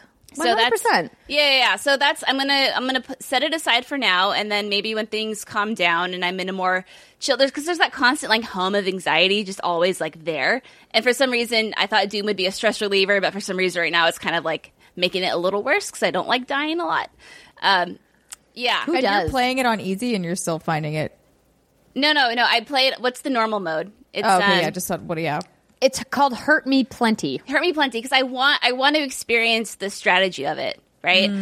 And so that's the mode I want to play it on. And to its credit, when you do die, I feel like the checkpointing is very well, and it's not so frustrating. We're like, ah, screw this. You want to throw the controller? No, you like you want to learn the level. You want to get good, and you want to learn the best way to get past it. And I did that several times. Like, yeah, this is great. And then I was like, man, I'm just thinking about Yakuza right now because when I play Yakuza, I just completely zone and I zen and I forget about all the shit, shit, the shit fire, if you will, that's happening in the real world. So I'm going to set Doom aside for now, and then I'm going to go back to it because I feel like that's only fair for the game that I like. I enjoy it. 100% understand. So I streamed the first two hours of Doom on our Twitch channel. So if you guys want to check that out, you're more than welcome to. But yeah, id's intense. I mean, Doom by itself, like without everything that's happening in the world today, isn't a very intense game. And it is high fantasy graphic violence for the sake of being a video game. And, you know, it as a company and Bethesda are not making any qualms about that, not apologizing for it. They're like, yeah, it's a video game. It's like a super fantasy violent video game,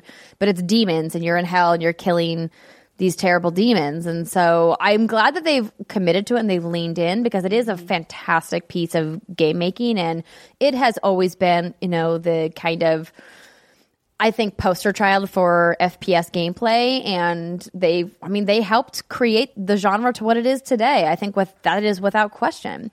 And I've been really enjoying the time that I've spent with it, but I'm with you that it's a lot. And I also, when I played Doom 2016, could only play like about 45 minutes to an hour at a time. I will say Doom Eternal, as I mentioned in my preview coverage, is more approachable than its predecessor was, and I'm really glad that id took the time to make it more approachable. But it's still like a really high intensity shooter. So. Yeah, yeah, and that, I think that's just it. When I played 2016, I had no problem whatsoever. I just blazed through it. I was like, yeah, this is fucking great.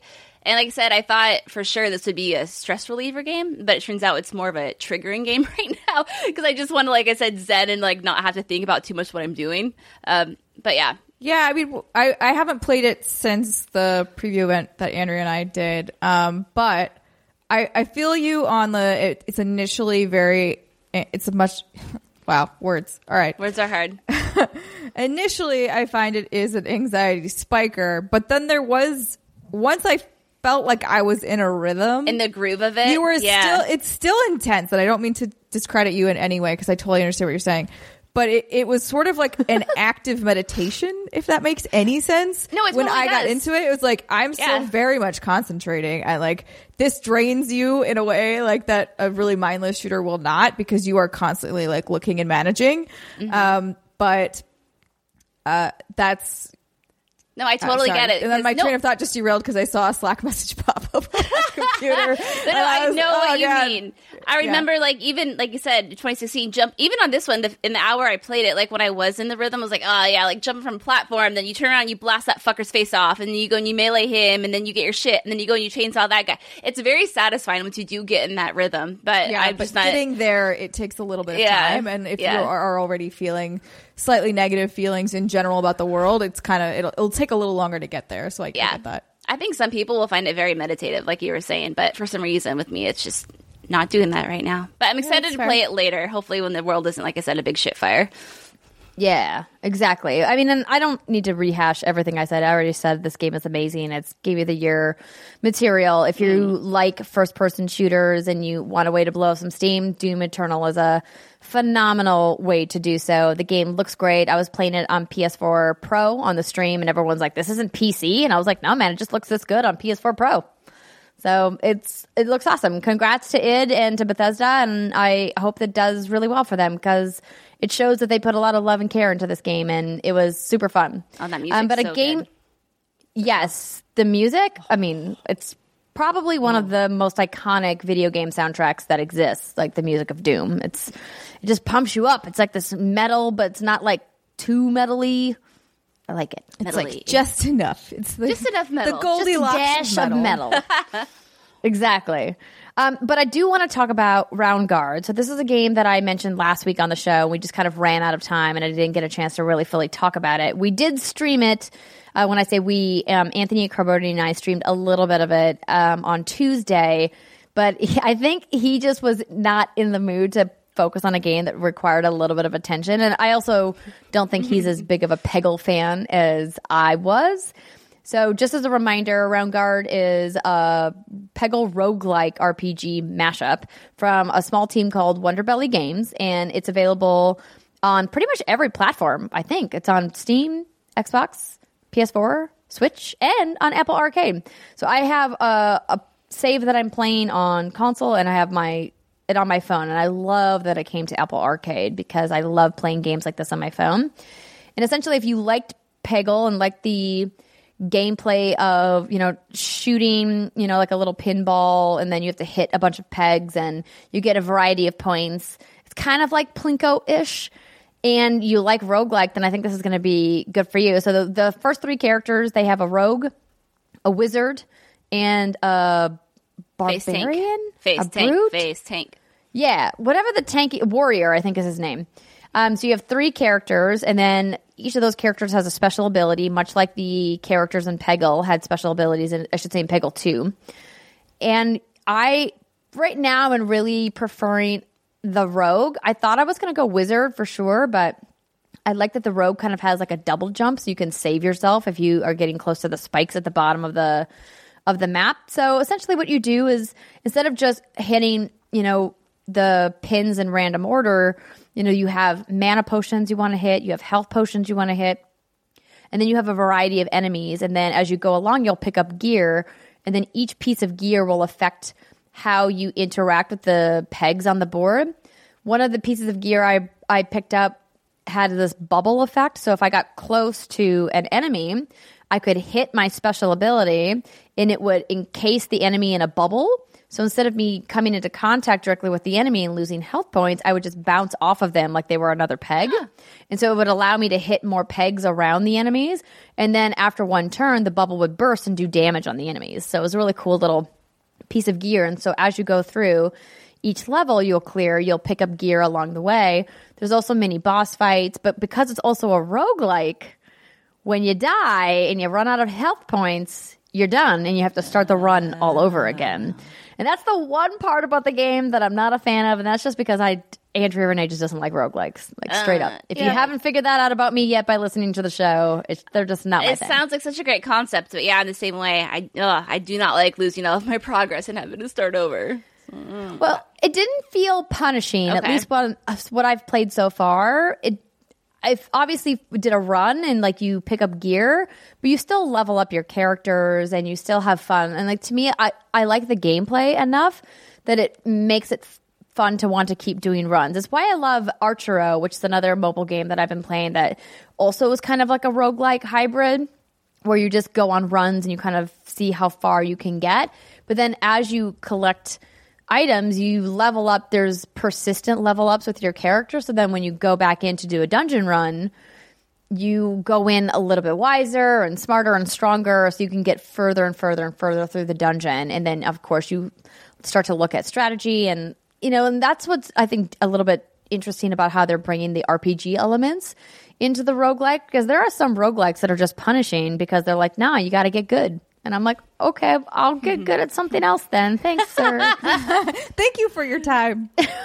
yeah, and that's just not for me. And you guys know that that that's just not my gameplay. So I like that it has a little bit of the roguelike in there, but it doesn't feel like it's devastating. Like it's not like a darkest dungeon kind of thing, you know, where you're like, oh, why? I'm so bad at this. but yeah, it's um it's cool. I highly encourage you to check it out, particularly if you have Apple Arcade. It's included in your subscription, and it's a great platform to play it on. But um, thanks to the Wonderbelly team for um, hooking me up with a code. I um, have really been enjoying it. It's a nice game to play on my phone when I need to just relax a little bit. Um, yeah, I have that Steimer. one downloaded. I just haven't had a chance to play it yet because I've been playing other things. Yeah. Speaking of which, what have you been playing? So I finished a little game called Yes Your Grace. Um, this was given to me. A, they gave me a code from their PR team, so thank you very much. Um, and it is sort of like a kingdom management sim. It's on Steam, so I played it on my PC. And honest, honestly, when you're talking about games, Brittney, that are like not gonna put you in a very good mood, this is kind of one of them, which is Oh no. just because it's stressful, right? So yes, your grace is all you you you are basically there's an overarching storyline um about Do you want me to read the little blurb? yeah, go for it. So this is from their from their PR team, and so the blurb says, "Yes, Your Grace is a narrative-driven kingdom management game coming to PC and console in 2020, inspired by Slavic folklore. Yes, Your Grace tells the tale of a medieval kingdom where monsters and arcane practices are just a typical day at the office. You are king of the land and are tasked with talking your villagers." Through their various problems, from monsters attacking the village to a lack of places to relax and enjoy themselves. So I'm looking at these headlines for Yes Your Grace. The ones that come up, it's punishing overly bleak kingdom management. It's a kingdom sim with heavy choices. It's about the stress of managing a kingdom. I'm like, dang girl. Yeah, they I mean they nailed the stress part for sure, but I did find both the characters interesting and the story interesting and so and it's not like a terribly long game. Uh so I I was like we're, we're, we're doing this. We're gonna make this kingdom as good as we can, and it really does make you feel at certain points where you're like, "Well, fuck it, I've already come this far. Like, we're gonna we're gonna make some tough choices here, and maybe feel like kind of a piece of shit, but that's fine." Um, like I sold one of my daughters off basically for marriage in this one thing because I was like, I As you need, do. I need your men. You have a thousand men. I need that. Sorry, like I know that my daughter doesn't want this, but also this is kind of the age we're living in, and I don't know what else to do. I don't want all of us to die here, and that's what's going to happen. So it, it's interesting. I don't know how many different endings there are. I felt like mine was okay. Um, that being said, there are specific plot points that I think happen no matter what you do, and then you as a player like have to react to them in different ways, uh, which I won't say because that would be major spoilers. But I found it a really fascinating little game to play, and yeah, it does it does get a little stressful. But once you kind of just go, you know what, YOLO, like let's Yeah, let's this be a real king life. here, it's and it's not real life. Let's just let's make some choices and see how it goes. Yeah, No More Robots is the developer. The founder, Mike Rose, he said that they made over 600000 in revenue during its launch weekend. And now they're on track to sell 250,000 units on Steam during its first year. So it's doing incredibly well.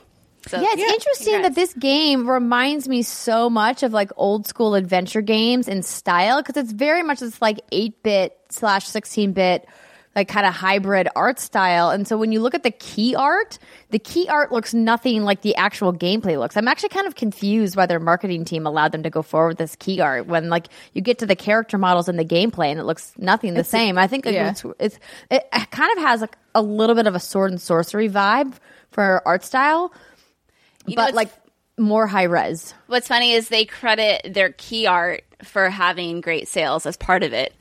Um, Really? Yeah, there. I, I read an interview with him. I mean, he was very. Maybe it was more on Twitter. He might have done a thread, but he was very public and transparent about what they did that they believe led to the success that they've had. And one of those things was the key art.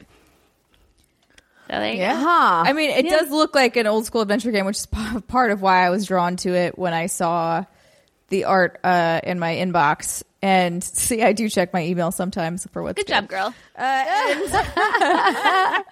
it doesn't play out really much like that. I mean, you do kind of walk around in a similar manner. It's, you know, it's a 2D screen. You just go from left to right and you're going through and you're mostly talking to people. And then at the end of every turn or every day is when you make the management decisions really like, okay, am I going to take this person off payroll so that I have enough gold in order to do this thing, but then I won't have them for the next turn. So if somebody needs something, I either have to give them gold or supplies or tell them to fuck off uh, because I don't have the agent resources. So it is a lot of like, okay, management systems, which is very true to what how game does the but, saving work? Can you save it? Like So you- save for it? Uh, it saves every day. So Hmm. basically, when you commit, when you go to end your turn, you've made your decisions, you've done everything, you've talked to everybody, you would hit save and continue or save and quit. Uh, and then from that point on, or you can just, so what you can kind of do is what If I was doing at the very beginning. When I felt like I fucked up in one turn, I just exited the game and then booted it back up and it would pick up from the next day. And so you have to do replay most of what you've already, you know, that day's decisions. But as someone like me and you, sometimes Brittney, we get that way and we're like, no, I must, okay, what is, what is the optimal thing to do? Everyone I gave, must love me. yeah, I gave that up, uh, uh like an hour in because I kept doing that. And I was like, I can, I can't, this is going to take me four times as long to play this game if I keep doing this. So I, I did eventually was just like, okay, we're, this is kind of who the king is going to be. And these are the choices he will make in line with that. Yeah. But yeah. Cool. Um, about how long do you think your whole playthrough took you? I don't actually know. I Googled it online and it was like around eight hours. I feel like it was a little less than that for me, but I also could be wrong because I played it a couple, ch- like I played it for a few days, like after work at night, and then I played a longer chunk of time. So I honestly wasn't really paying attention uh, to how how long it took me. But yeah, Okay. that- Overall, that I seems liked it. Very reasonable. Yeah, it is. Cool. Um, awesome. So the other things that we've been playing before we get to Brittney going on again about how much she's in love with the Yakuza.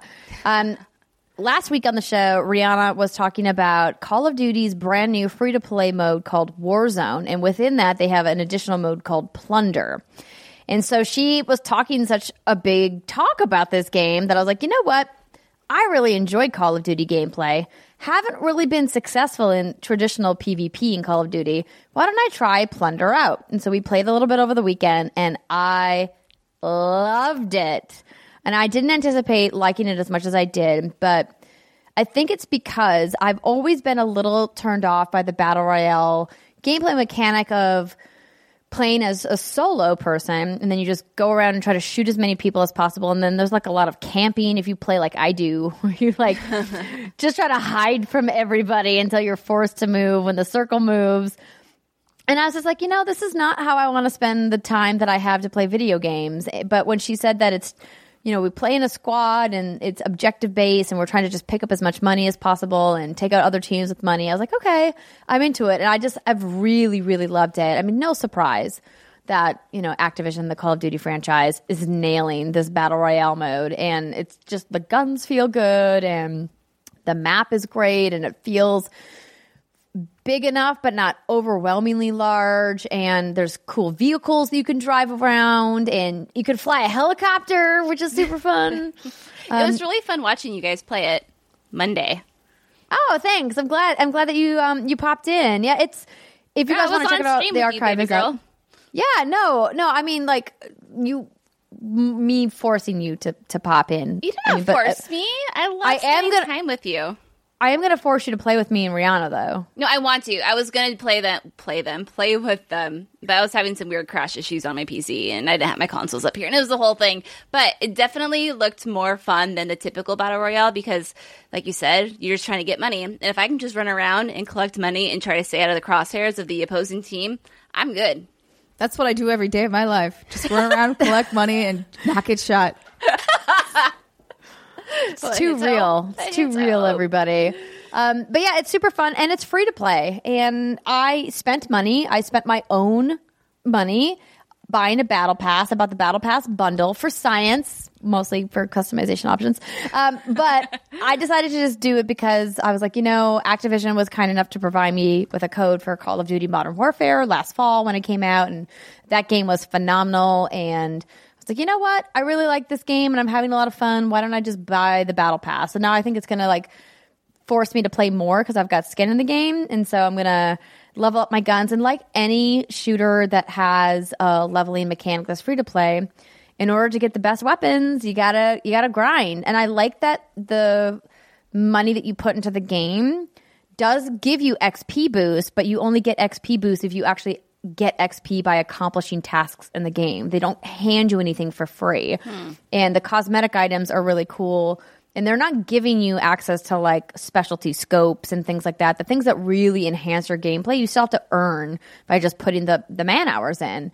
And so I feel like I have accomplished a lot in the like I think probably like six to seven hours that I've played, which is not that much if you think about it.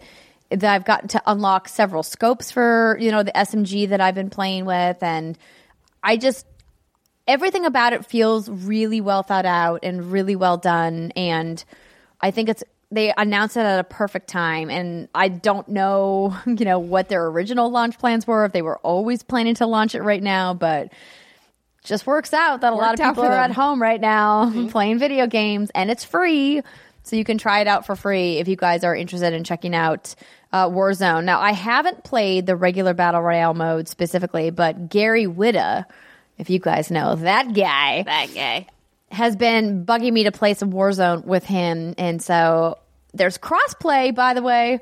So that's why Gary and I are going to be able to play together because he's playing on PC. So if you're on Xbox One, PC, or PS4, you can play crossplay with your friends through your Activision account. And if you don't have friends, they just announced solos. So you can Oh yes, go they and- did. yeah. you that was a brand new thing they announced. Boom! There you go. Super it's free. isolation mode. Super isolation mode. It's for when you just want to keep all the money for yourself. Yeah. You don't want to share that money with anybody. Scrooge McDuck. Mhm. Exactly. Get stacks and stacks and stacks of money. It's great.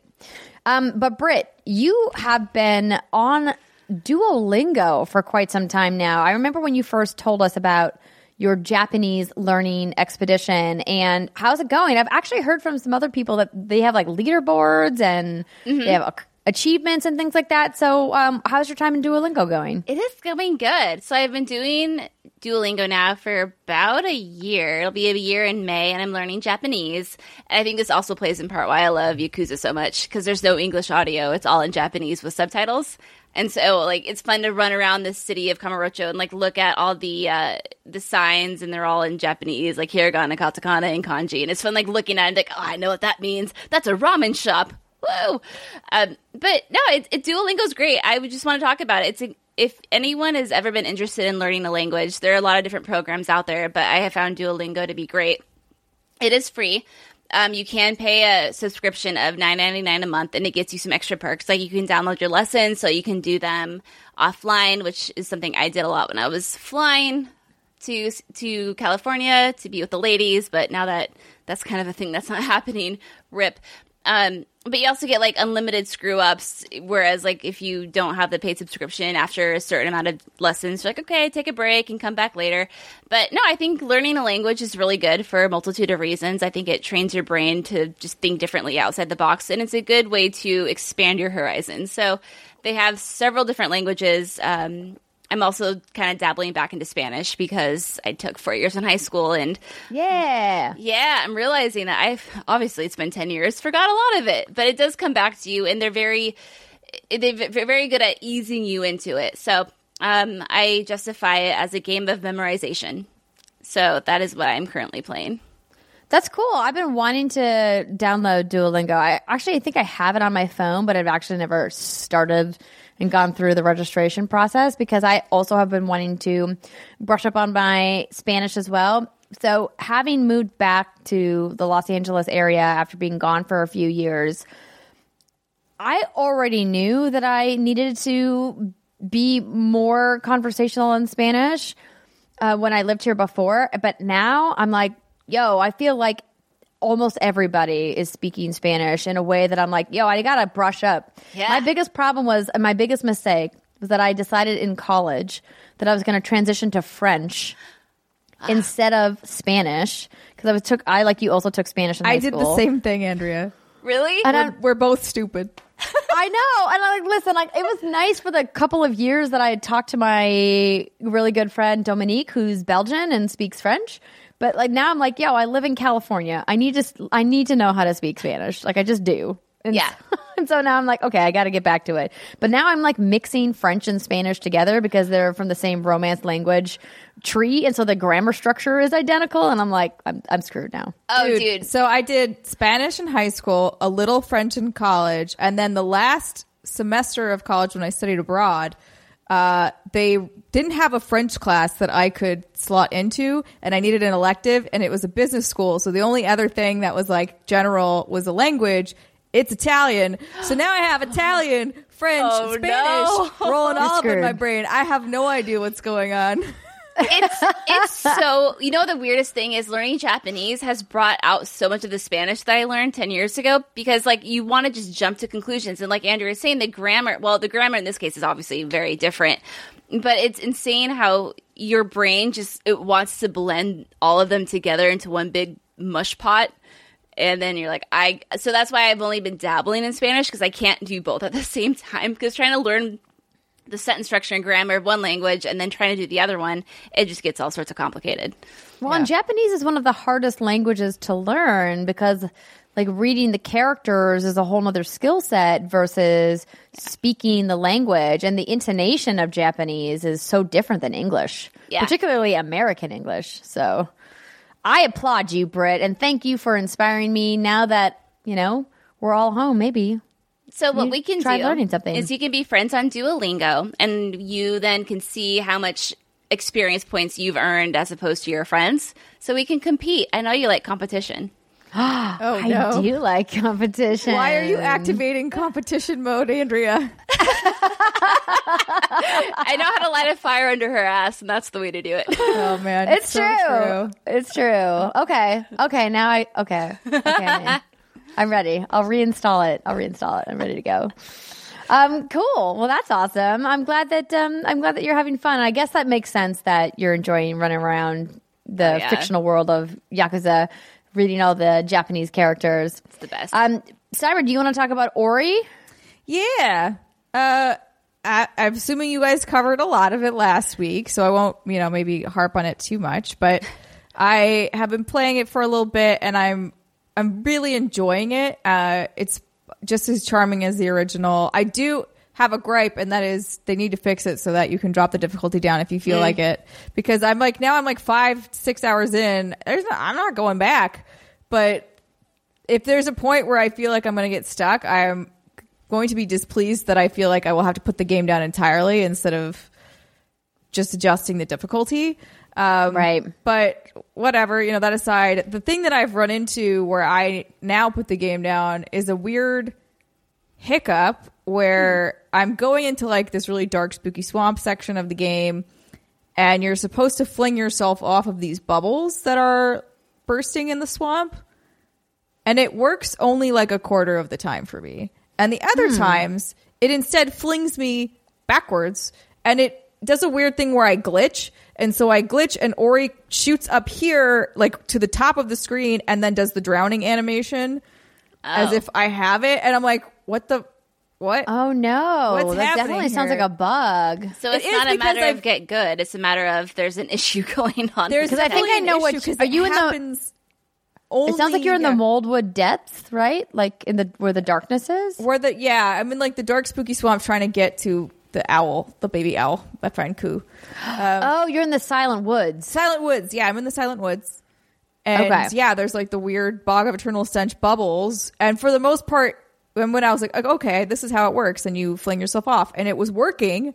And then all of a sudden, it stopped working the same way, and instead just like flings me to my death somehow. And I don't understand it. And I'm like, I. Eh. what do I don't know. This is a beautiful game. I want to keep playing, and I feel like I'm stuck. I'm hoping that I just leave it alone for a while, and then I go back, and then it's fixed somehow. I don't know. Have you tried hard resetting the game? I have Like not. hard resetting your console? Because sometimes that fixes bugs in the game, from what I've seen, particularly on Xbox. I'll try that. Yeah, because um, Ori and the Blind Forest is one of my favorite games. So I would like to finish Will of the Wisps, but we shall see if I can get Yeah, so out that- of this damn swamp. That's crazy. Yeah, that was my big gripe last week. My only gripe, actually, because this game is phenomenal in pretty much every other way. It's that I started, I was about three to four hours in, and I stopped and started over on easy. And it's still been a challenge because the jumping puzzles and the traversal puzzles don't get easier if you're on easy. They're still just as difficult. It's just the combat is easier, and because of that, you know, it makes it not as brutal to try to progress through the world. And I'm so glad I did because it's still challenging, and I still have to do a lot of sections over and over and over again to get through them. But I cannot imagine doing it with like half the health or like crazy fewer hit points or not getting my upgrades as fast because I'm because I'm really I'm really glad that I did it. Not that I'm encouraging you to start over. Oh, but I'm not that going was, to. And, and, and Yeah. again, I, I wouldn't even be having an issue except it. I mean, this has to be a bug. Like, Yeah, because it works again, like I said, a quarter of the time, and then the other three quarters of the time, it just kills me. And so I'm like, this hmm. ki- it- it's not consistently doing a thing, so I don't understand what the Yeah. mechanic is supposed to be. I'm pretty sure I understand what the mechanic is supposed to be, but I don't know.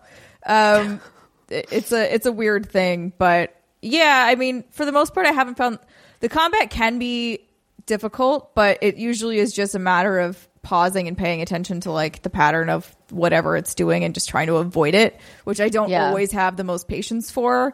But once I did, it was okay. Now I'm at the point where I still I have like a fuck ton of health because I bought and upgraded like one of the the shards. Um, so now I have two extra health bubbles, an extra mana bubble. So like my my bubble meter's doing pretty okay. That's not really the issue. It's just a, a matter of of making it through, man. But Mm, Hopefully they'll put out a patch, or maybe if you hard reset. or yeah, or if I hard reset, I'll try the hard reset and see if that fixes it. But um, it's such it's such pretty game, but it is also again one of those games that's really deceiving. So when you look at it, if you were somebody who does not know Ori at all, the series, you'd be like, "What a beautiful, charming little platformer." Bet this is gonna be a real nice, relaxing time.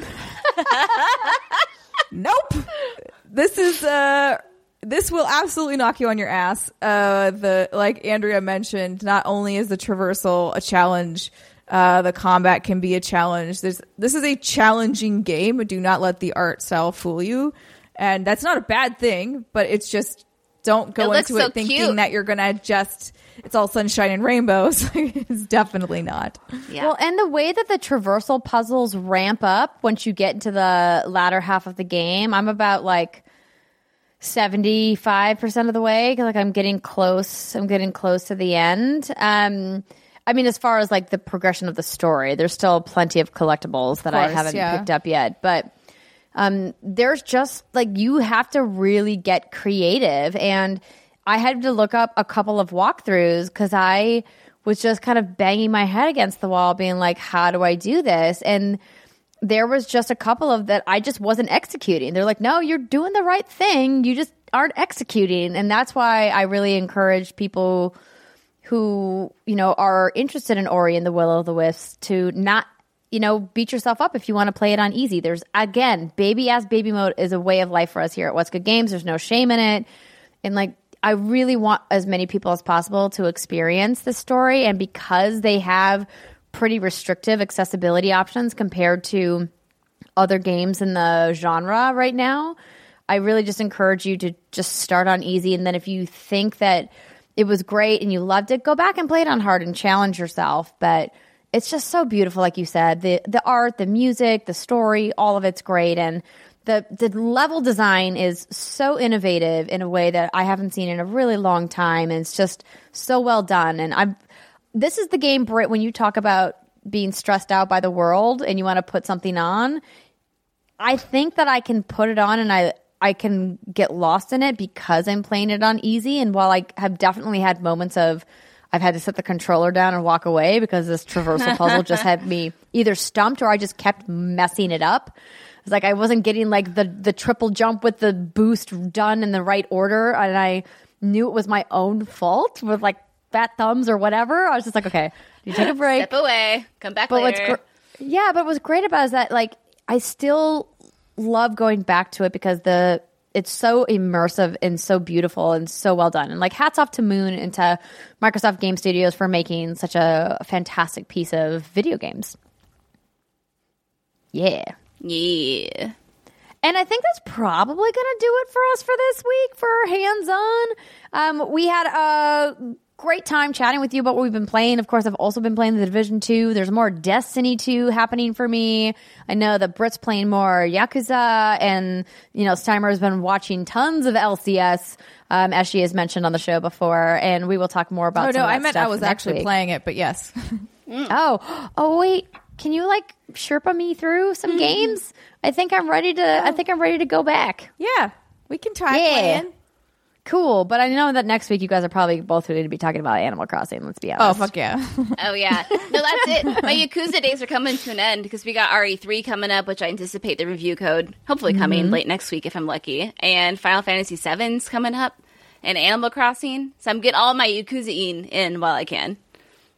I mean, oh no, woe is me! I have to play Final Fantasy VII, Resident Evil 3, and Animal Crossing. Oh no! Oh, it's such a Oh. tough life you have, Brittney. Oh, it's it's rough. I'm telling you. so excited for these next few weeks. Oh. All right, when we come back, we're going to be talking about our Patreon voted segment. Stick with us. We'll see you in a minute.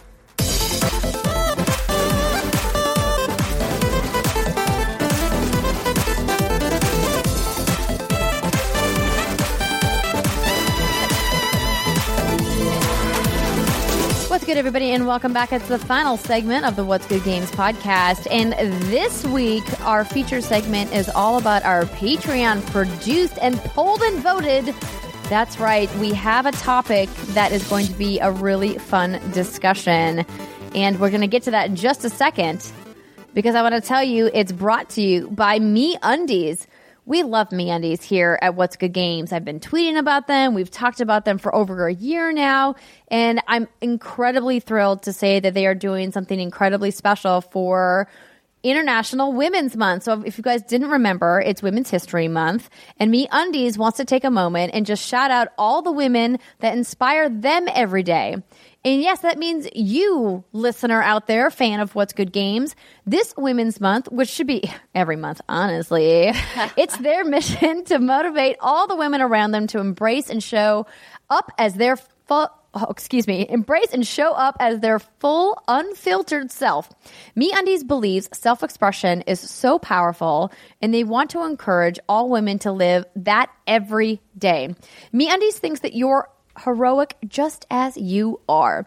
So, what I really love about what they're doing for Women's Month is not only has Me Undies been a fantastic leader in showcasing all different kinds of models in their ads and reminding us that human bodies are varied and different and come in all shapes, sizes, and colors and ages. But for Women's Month, what they what they did is that they had this fantastic um, mashup with Wonder Woman, which of course is a great brand from from DC all on its own. So if you guys haven't seen the Wonder Woman cross uh, cross uh, Women's History Month collection that they're doing, they've got bralettes, they've got panties, they've got all different kinds of underwear and socks, and you can check that out at meundies.com slash WGG.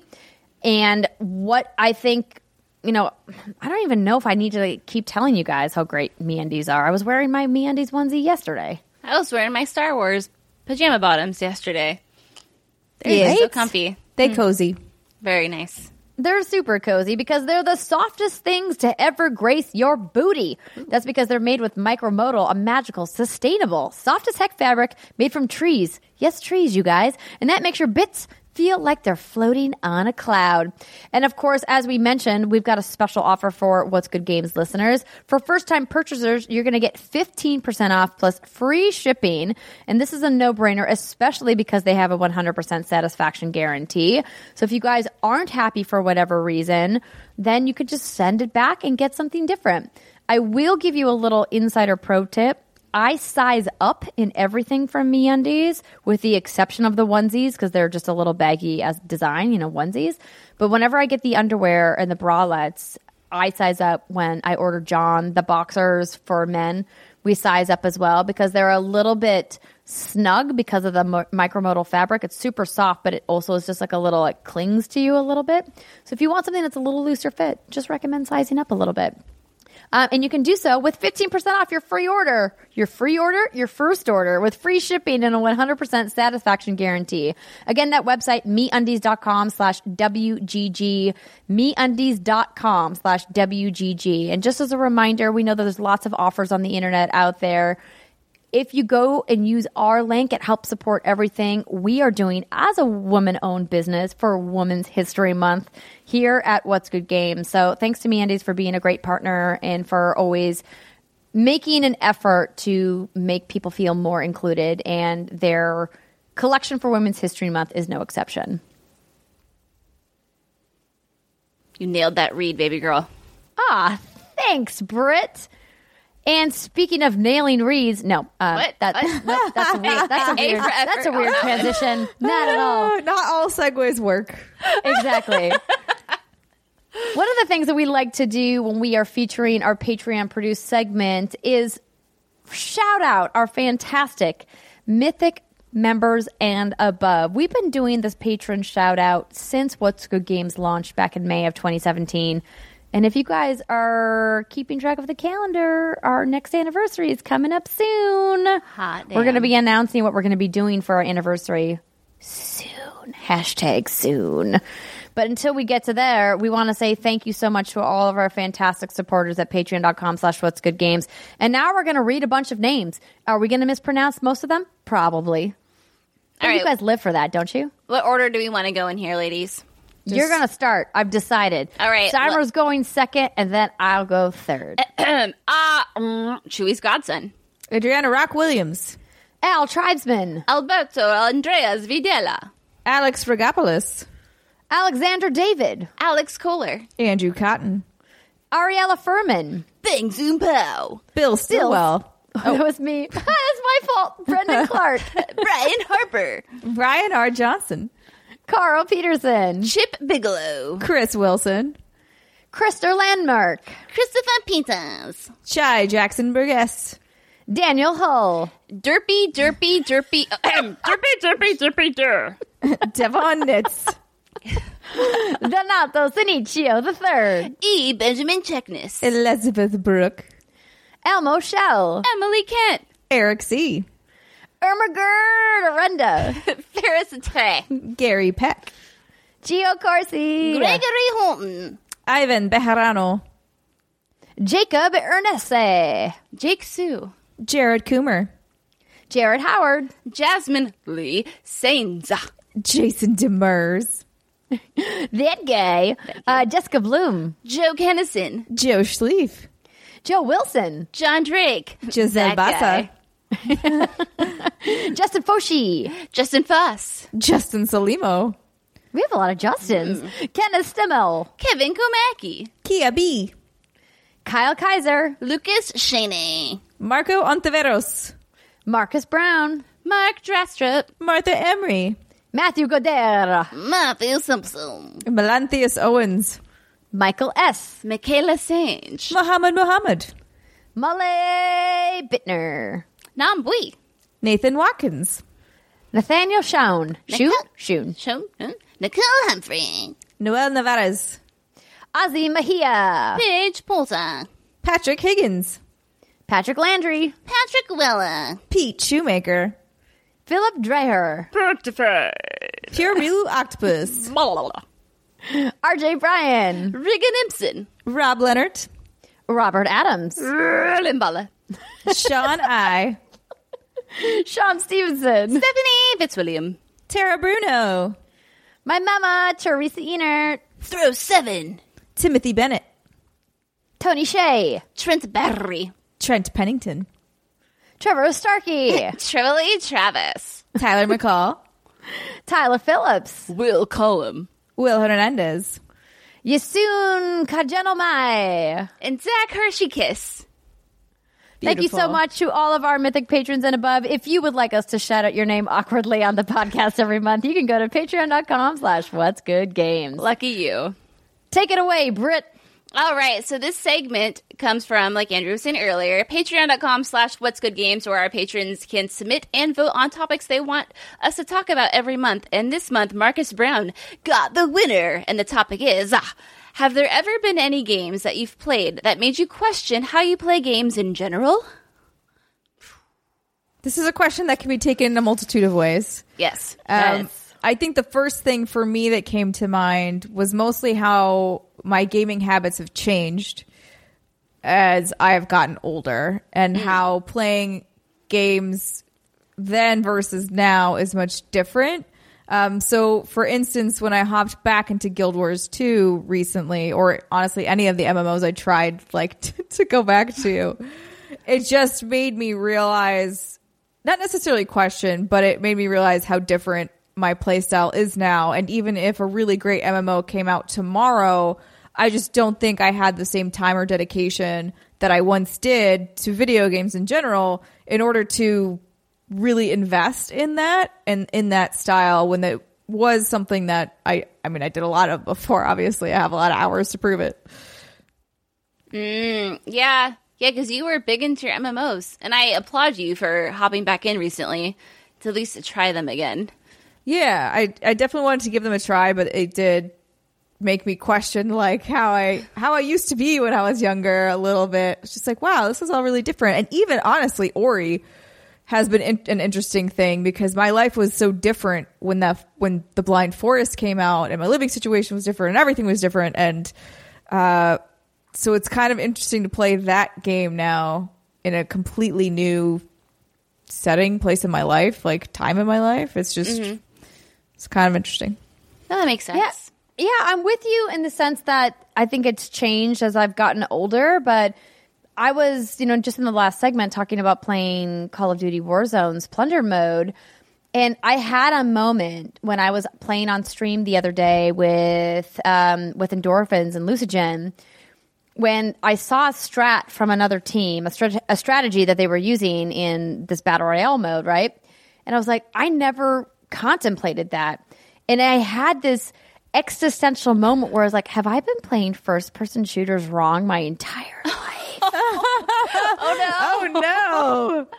and it- it just it, it reminds you just how different it is coming in as a casual player going i'm just here to like shoot a gun and have some fun and if i get, get some money we play it's cool if we don't whatever but i was like no actually like there's a lot of like pretty easy strategies you can implement to actually use the tools that the developers have built into the game for your success but you have to actually try to use them yes, And- you do.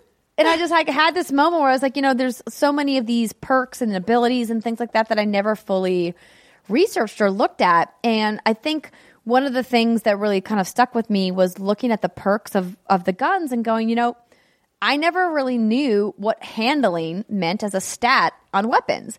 Because when you if you play shooters, all guns have a variety of stats and they have like handling, reload, stability, et cetera, et cetera.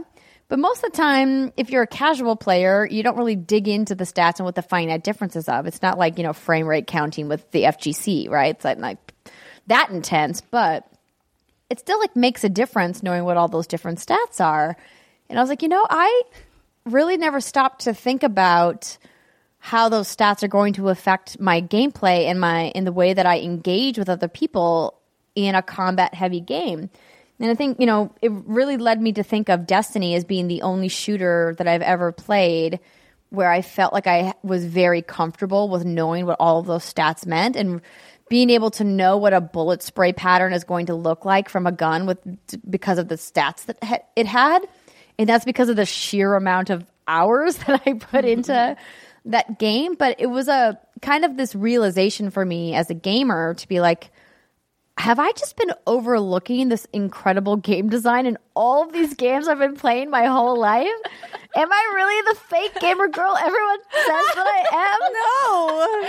Fake gamer girl. Don't out us, Andrea. Come on. Oh, my, Oh, that's God. actually interesting, Andrea, because um, that makes that does make me think of League. And again, disclosure, I work for Riot, but I, even when I first started playing, I obviously did not. Um, and me being like baby noob League player had zero idea about a lot of things that are just really core functions of the game, like Yeah. wards, like the Rift Herald, like like these are things that if you are just starting in League, you don't really you shouldn't focus on them immediately. You should focus on like just getting the mechanics of a champion down and learning how to do mm-hmm. that.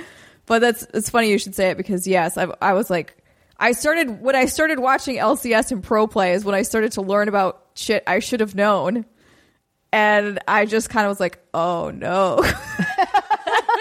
I've been, I'm so bad at this. Holy shit. Like, I knew I was bad, but I didn't know- have a benchmark for how bad I was until I started watching them. And I was like, oh shit. Well, I mean, don't beat yourself up too much. You can't compare yourself to teams that are playing in the LCS. no, I, mean, that- know, that's but the even just like general play. knowledge.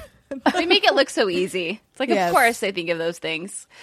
Uh, I guess for me, my first the first game that comes to mind is Super Mario RPG, which I played when I was seven, and that was my very first turn-based RPG game I'd ever played. And I remember never quite understanding it. Um, I didn't know what the fuck it meant to grind for experience points and level up and increase your strength and HP and any of that.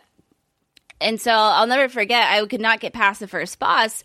And I called my aunt, because um, my grandma and my aunt play games, and they helped guide me as a wee lass and she explained to me the concept of of grinding for XP and getting stronger and taking on the boss. And ever since then, I, I've been hooked on RPGs. I've said before that's my bread and butter. I love turn based RPGs and JRPGs. They just usually are very big time sinks, and it's very hard to spend time doing that. Says the girl who's been playing Yakuza for three games straight now.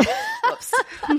Whoops. I think between all those games, I probably put in like 110 hours since I've been home from PAX because I've been sick and sitting on my ass. Anyway, priorities. Um, so I would just say first of all, Super Mario RPG because that's when I discovered RPGs and how I just love that formula so much. And then the other major game that I'd say would have to be Dragon Age Origins because that was the first game I'd ever played where your choices have major consequences. I remember Twitter had just came out and I think that game came out in what like 2010, 2011, 2009? right around there. Origins 2009, I think, is right. Okay. And someone had tweeted uh, that they had said something to a character in their party, and it turned out it was um, oh, I don't know who it was actually, and that that party member just left. They left the party, and I was like, "What? Like, what do you? How can that happen? How can you piss someone off in your game so much that they leave your party and they're forever gone?" And I didn't understand, you know, how choice and consequence could be such a big thing. Now, you know, obviously with Bioware, that's kind of like what they do. Uh, but I think knowing that your choices have consequences and the way they made all those characters feel so alive, you know, for back in those days, the fact that you could complete a quest, then go back to camp and talk to them and they'd have something new to say. It felt like they were some of the first party members that actually were like real people they had different opinions and they had different viewpoints on a lot of different things. And sometimes you could flirt with them. Hello, Alistair. Um, and I would say ever since that game, whenever I play an RPG or play a game with multiple characters, I'm always looking to go back to them and talk to them and see if they have anything new to say about the story, depending on what's happened. And if they have nothing important to say, it's a real big pet peeve of mine now. So, like, if you know, we defeat a huge boss, and I'm like, yeah, guys, tell me how good I did. Tell me about what you think about that. And they have nothing to say, and they're just repeating the same thing they said from like three hours ago. It's a major like er of mine, and that's because I played Origins and it You're, left a lasting. Like, why don't you have anything to say? Why don't you have anything to say to me? Do you know what I just did? I just did a really cool thing, and all you can do is tell me about the weather. I don't know. Yeah, but, but does that question how you play games in general?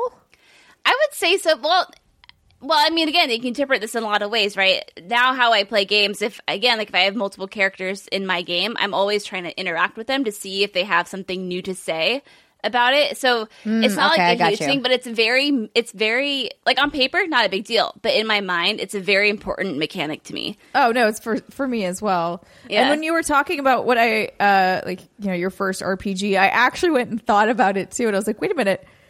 I obviously love RPGs now, but thinking about when I played as a kid, I didn't play any RPGs. I played platformers, I played adventure games, I played strategy games and I played Petz because I'm a baller. Oh, dude, Petz! Yeah, yeah, yeah. I played Petz too. Fuck yeah, breeding those things. Oh, but so I think my first actual RPG was Mass Effect.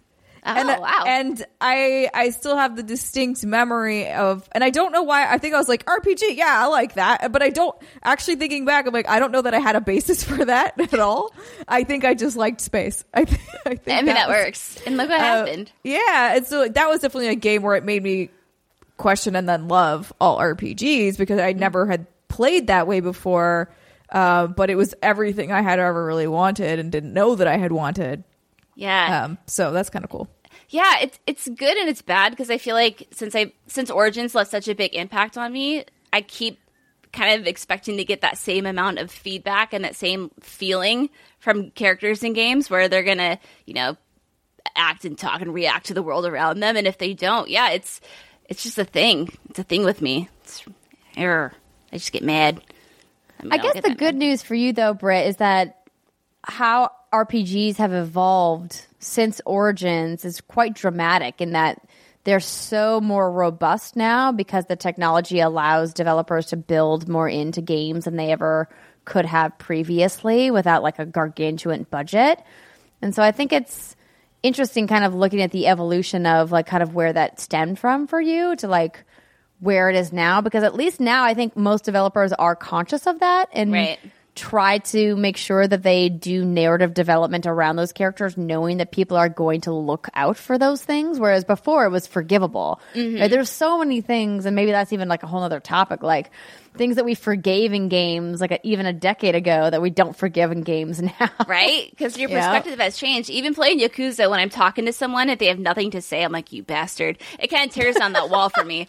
I know it, it's not. Yeah, good. no, it does. It breaks immersion a little bit, right? Especially, Yeah. I mean, mostly after a major plot point or something has happened where you feel Right. like they would naturally say something if they were a real human being. Um, that's when you're like, oh, right, this is just a video game. And that kind of sucks to have those moments because you do, especially in times like these, want to lose yourself a little bit more in them and feel. Feel at home in some way. Just like, Yeah. I'll just pretend to be over there for a while. It's cool. Be my virtual friend. Yes. Why are my virtual friends so shitty? Why don't you talk to me? Why don't you engage in conversation? Why don't you Just listen repeat. about my problems? Because that's what my dog's for, and my husband. yes. But yeah, i mean i mean i wasn't going to touch that one i was just going to let it go it's okay. don't It ever was let interest- anything go. No, it was interesting. Just as like one other thing that I noticed about some of my gameplay is, um, you know, kind of thinking back to games that you used to think that you were really confident in or really good at, and then now you try similar games and you're like, wait, I used to be like really good at that. Like I was thinking about how at PAX East.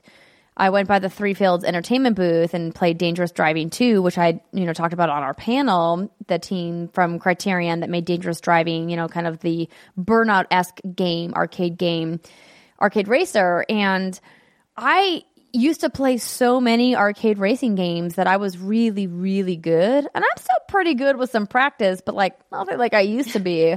But I think it re- reminds you that like there's a time and a place for certain types of games in your life. And so when you think about this question that Marcus had about have there ever been any games that you've played that have made you question how you play games in general?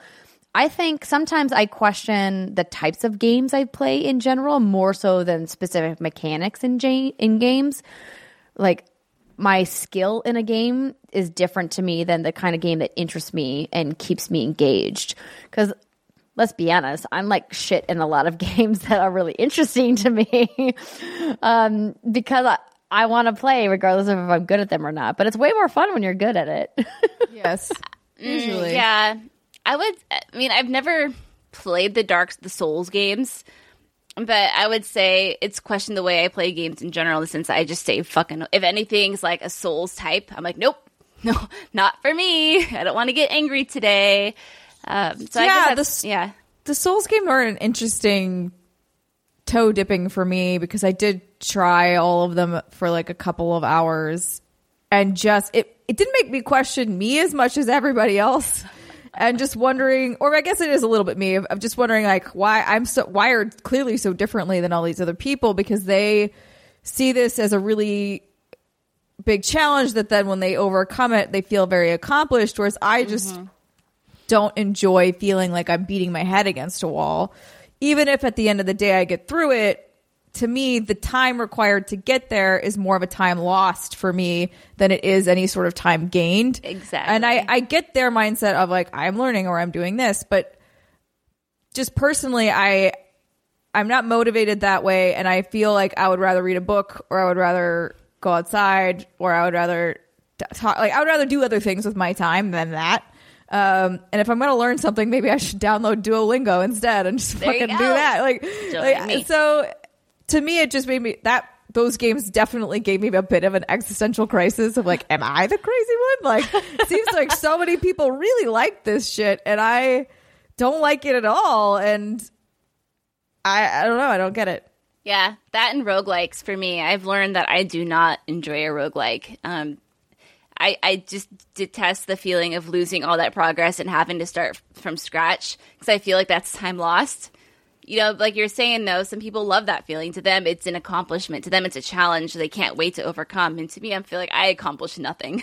Yeah, I, mean, I think, it's like the when I skill was- based part of it, right? Right? Hmm. There's there's that, and I think when you're young, you don't mind the time wasted as much. Or Oh, not, no. I shouldn't say time wasted, but like I mean, it is. I really wasted, do. I really do. there it is. But, but there's lots of ways to waste your time. Um, Truth. Truth. so there, there's that whole concept of like time feels very long when you're young and very short as you get older. I feel that a lot right now. Um, I feel like back in the day, it didn't. I didn't mind running through levels or like doing things that were really difficult, spending all of my time in a game. I didn't mind. I felt like I had all the time in the world.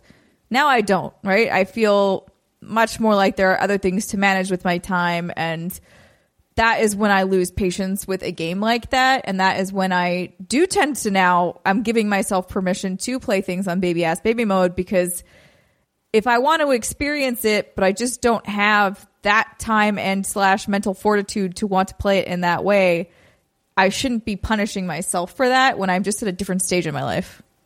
yeah. Amen. Ooh, that was a good conversation, ladies.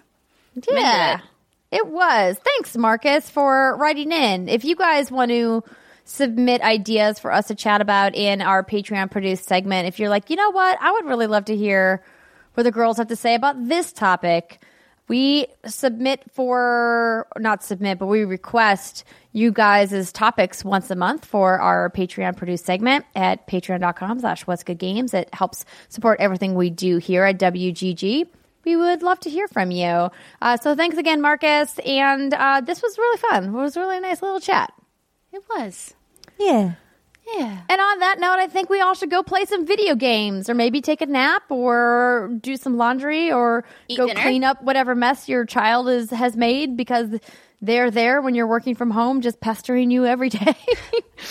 um, but hopefully you are able to take a moment, take a deep breath and go, you know, everything's going to be okay. The world is a little wild right now, but we still have video games and it's something that we can all share and love together. And just a friendly reminder if the stress of the world is really weighing down on you, because it's weighing down on all of us. Weighed down on me a lot last week, which a lot of you picked up on. Um, don't forget about Take This. I've been saying this to everybody. TakeThis.org is a great place to go when you're like, my anxiety is high. I feel panicked. I feel scared. I feel angry. And video games are helping, but they're just not enough. Our friends at takethis.org are always there because don't forget, it's okay to not be okay. And that's what I'm going to leave you with. Hopefully, you'll have a better day tomorrow. And tonight, go play some games, drink some drinks, eat, some, chocolate. food. Oh, that's you. Yeah. Goodbye, everybody.